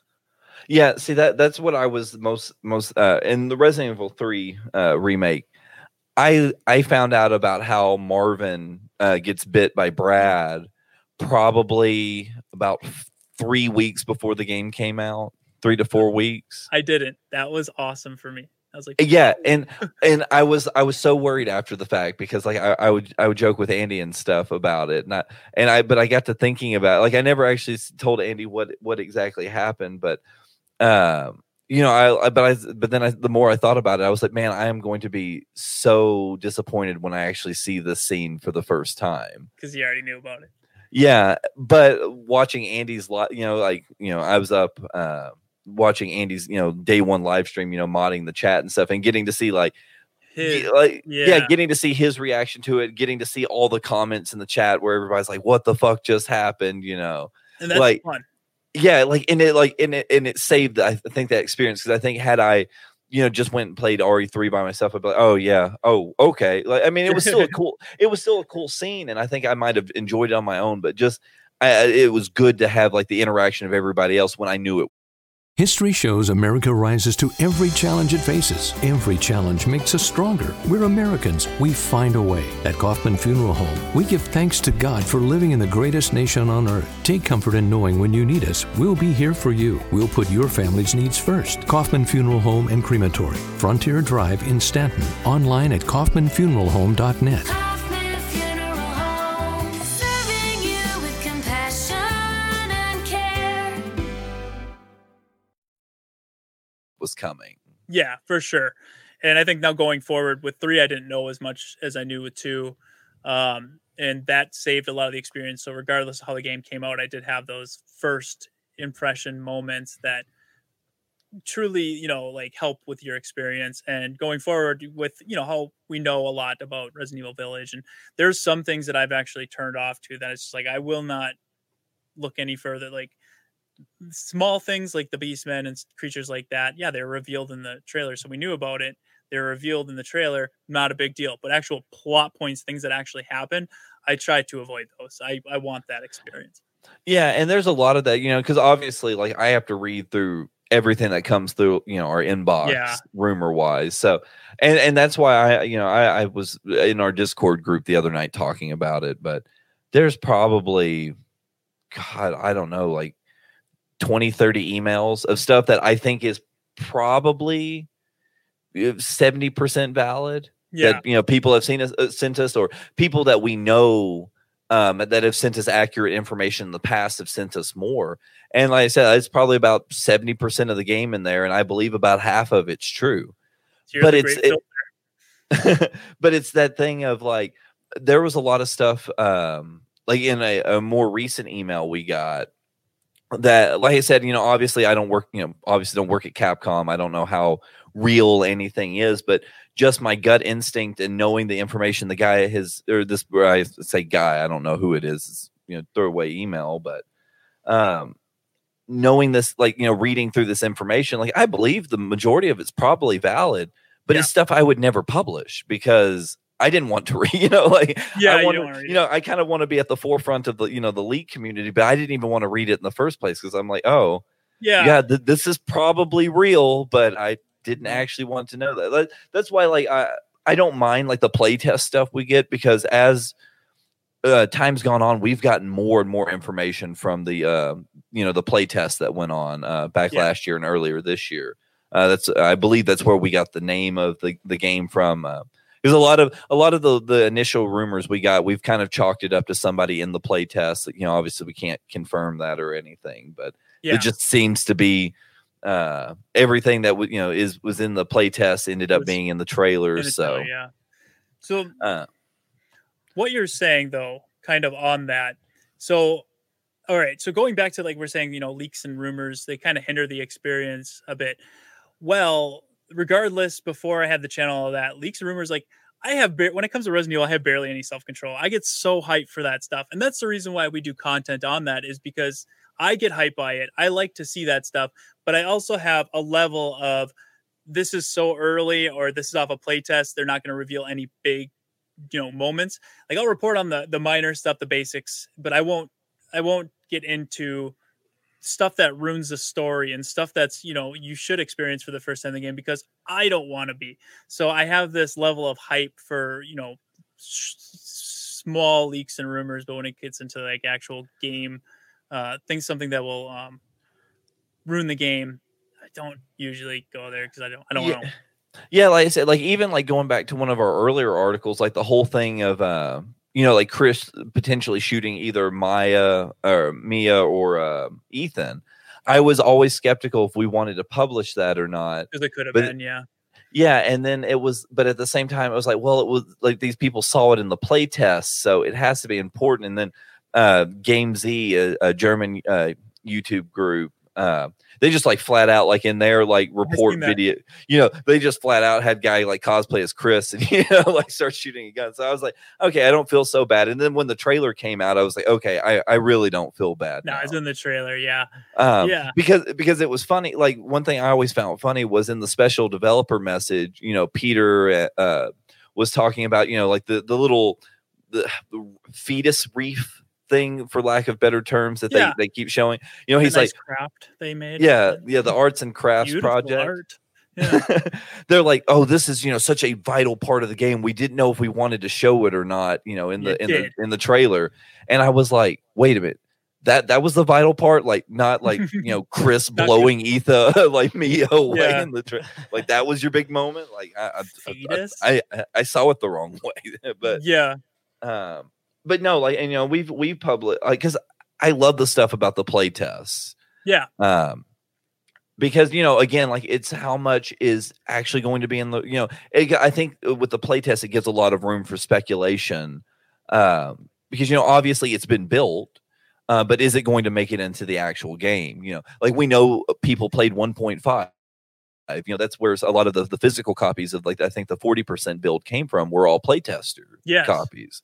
Um, so, you know, it, it, it's, it's interesting to see, you know, like we even, when we did the, um, I think our last major article before the trailer came out on the playtest, you know, is where we announced the name, you know, was going to be Village. And then the inventory system where there was two separate playtests where some people played on an R E two style inventory and then yeah. some people played on an R E four style inventory. And then the trailer hits and we get this kind of like almost amalgamation of both of them.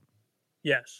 Yeah. yeah, it's and that's uh, again, well, real quick, I still think Village is a dumb name, but onto that about how you you you don't know what's going to be in it, what's not going to be in it. And that's kind of how I go into content when I make it is, is this going to create uh, interesting, fun discussion? Is this because that's what I'm interested in is is in things that create discussion. And with a lot of these leaks and rumors that are so early on, and you don't know if they're true or not, but they're not, you know, ruining the story.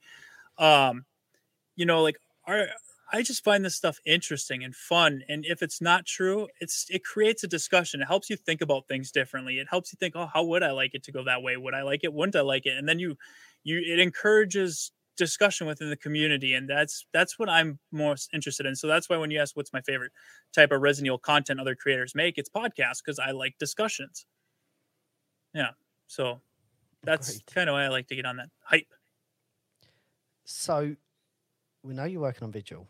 Yeah, not sorry. Yeah, I mean, Moon's developing it. I'm just writing yeah, it and directing. Uh, yeah, that, J J, that, yeah. J J, uh, J J. Should, let, let's just get straight. J J's taking all the credit for Vigil. Trying not to. There's, there is a team of really talented people.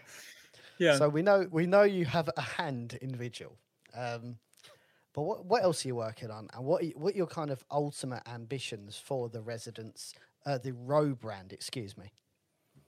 Okay, so.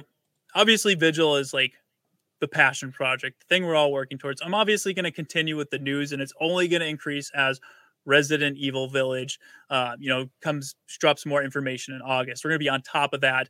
Um, Ollie is currently in the process of moving. He, it'll be finalized soon. As soon as he's done with that, he's going to get on. Um, we have we're planning a lot of really cool live streams and and podcasts with um, the voice actors. We're going to be doing a lot more of those.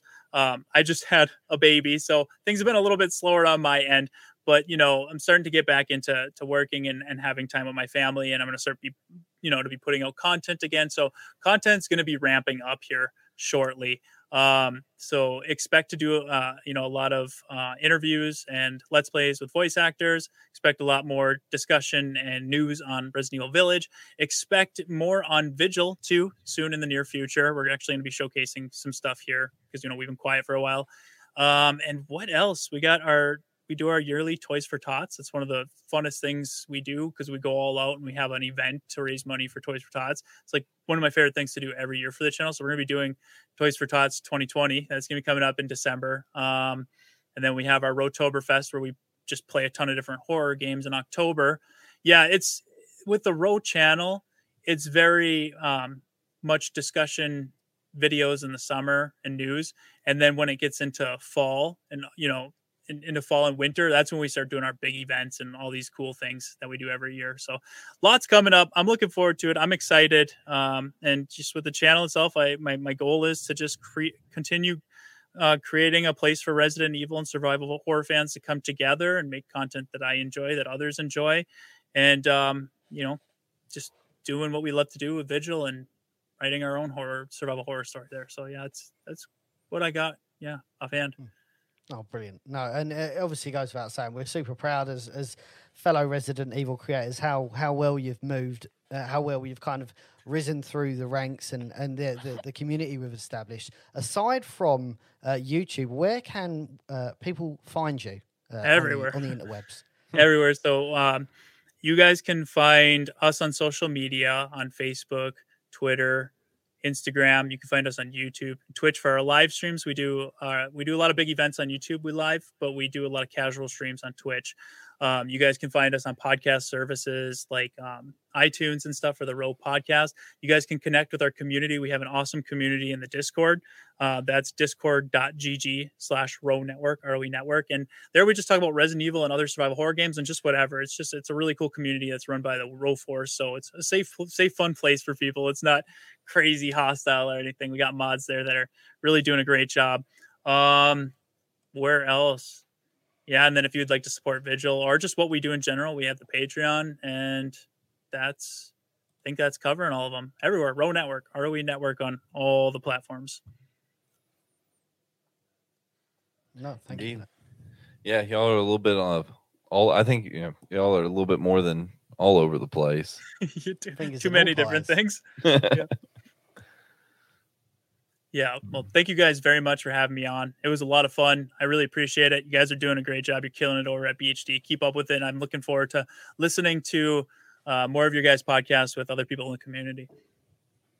Oh, thank you very much. And uh, obviously from us at Biohazard Declassified, thank you all for tuning in. I'm uh, I'm extremely grateful you've all taken time to check out this podcast. And hopefully this is a start of many, many collaborations between Biohazard Declassified and Residents of Evil or the Row Network. Yeah, for sure. It'll be awesome. We're partnered. We got a lot of stuff we're going to be doing in the future. Cool. Indeed. Thank thank you, everybody, for coming to watch this. Yeah, thank you very much. All the best, guys. Thank you. Bye. This holiday season, we all wish for hope and healing. Children and families who spend their holidays at the hospital deserve a reason to believe in first steps, in giggles, high fives, and hugs. For one hundred fifty years, Children's National Hospital has provided world-class care and groundbreaking research. Please donate today to help patients and healthcare heroes this holiday season. Visit childrensnational.org slash holiday. That's childrensnational.org slash holiday. For the ones finding new ways to ensure the job always gets done. For the ones wearing many hats. For the ones who are hands-on, even from far away. And the ones keeping business moving forward. We are Grainger, offering supplies and solutions for every industry, with twenty-four seven support and experienced staff at over two hundred fifty local branches. Call, click grainger dot com, or just stop by. Grainger, for the ones who get it done.